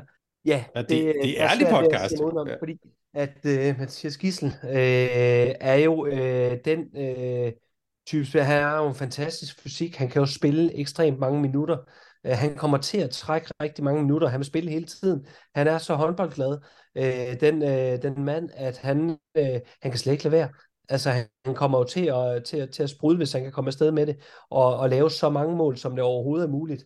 Og øh, på trods af, at han aldrig nogensinde kommer i nærheden af at skulle skyde strafkast, så bliver han stadigvæk topscorer, og det er bemærkelsesværdigt. Og Rasmus, du har øh, Oman G. Magnussen, eller hvad? Jamen, det var det, jeg skulle til at sige, om jeg ikke, om jeg, nu, nu, øh, nu, nu fik jeg, fandt jeg ud af, at jeg åbenbart, øh, jeg var åbenbart det hipster øh, mand her i den her podcast. så øh, selvom jeg jo egentlig tænkte, det var Fred. Øh, så, øh, jamen, så, så krydder jeg det med at sige, at Omar han bliver topscorer øh, til slutrunden, men det bliver Gissel, der bliver MVP, fordi han trods alt øh, brænder en finale af øh, øh, på et højt niveau, så derfor så bliver han MVP, men øh, Omar bliver, øh, bliver topscorer øh, og dermed kommer Omar også på øh, All-Star-hold som højre bak, og Gissel bliver jo så, kommer så ikke på top på, på øh, All-Star-holdet, han bliver til gengæld MVP. Og så det er helt de fantastisk. Kan mm, mm. Og de Nej, kan han, han, skal have, han skal have et loss i, ja. Helt fantastisk afslutning. Vi har jo nu etableret det her tema med øh, det gamle mod det nye, og vi har også etableret, at det er jo Rasmus Vandbæk, der står for det nye og det hipsterorienterede, og Jesper Ferdin, der står for Ja, du er jo blevet Makeda simpelthen her, altså det, det, den gamle verdensorden. Den vil jeg simpelthen ikke have det på mig, som ja. Så, øh, og her, hermed kan vi, kan vi så sige, nu har vi afsluttet vores øh, kæmpe, hvad hedder det, øh, optag til EM. Jesper og Rasmus, tusind tak, fordi I var med her. Det var simpelthen en fornøjelse. Selv tak. tak. tak. Var det en okay debut, Rasmus? Kunne du leve med det? Ja, det, altså, det skal I jo vurdere jo. Jeg synes jo bare, det er pisse fedt. Altså, jeg elsker jo, jeg elsker jo bare nørd håndbold, så jeg har bare hygget mig. Altså, jeg var slet ikke klar over, at der var gået så lang tid. Så... Hvad, det plejer at være et godt tegn. Hvad siger du, Jesper? Er du klar på mere her under EM? Ja, jeg skal nok prøve at se, om jeg kan finde lidt tid til det. Det er jo, øh, det er jo sjovt som altid. Godt. Tak fordi I var med her, og tak til dig, kære lytter. Øh, der er den eneste, der er blevet tilbage her til sidst, når vi, når vi er øh, igennem, igennem de her to timer. Det har været en fornøjelse. Tak til Sparkassen Kronland for at gøre alt det her øh, muligt. EM, det starter nu, og vi kan faktisk ikke vente. Vi vil ønske jer alle sammen et godt EM, og næste gang vi er tilbage, ja, så er der lige frem spillet en masse kampe, som vi også har talt om. Det ser vi frem til på genhør, og tak fordi du lyttede med. Tak fordi du lyttede til en podcast fra Mediano Håndbold. Hvis du kunne lide udsendelsen, så husk at abonnere på Mediano Håndbold, der hvor du hører din podcast. Så får du den seneste udsendelse serveret direkte til dig. Du må gerne fortælle dine venner om os, og husk at følge os på Facebook, Twitter og Instagram. Mediano håndbold kan lade sig gøre på grund af Sparkassen Kronjylland. De er med Mediano håndbold og det kvindelige danske landshold. Tak fordi du lyttede med.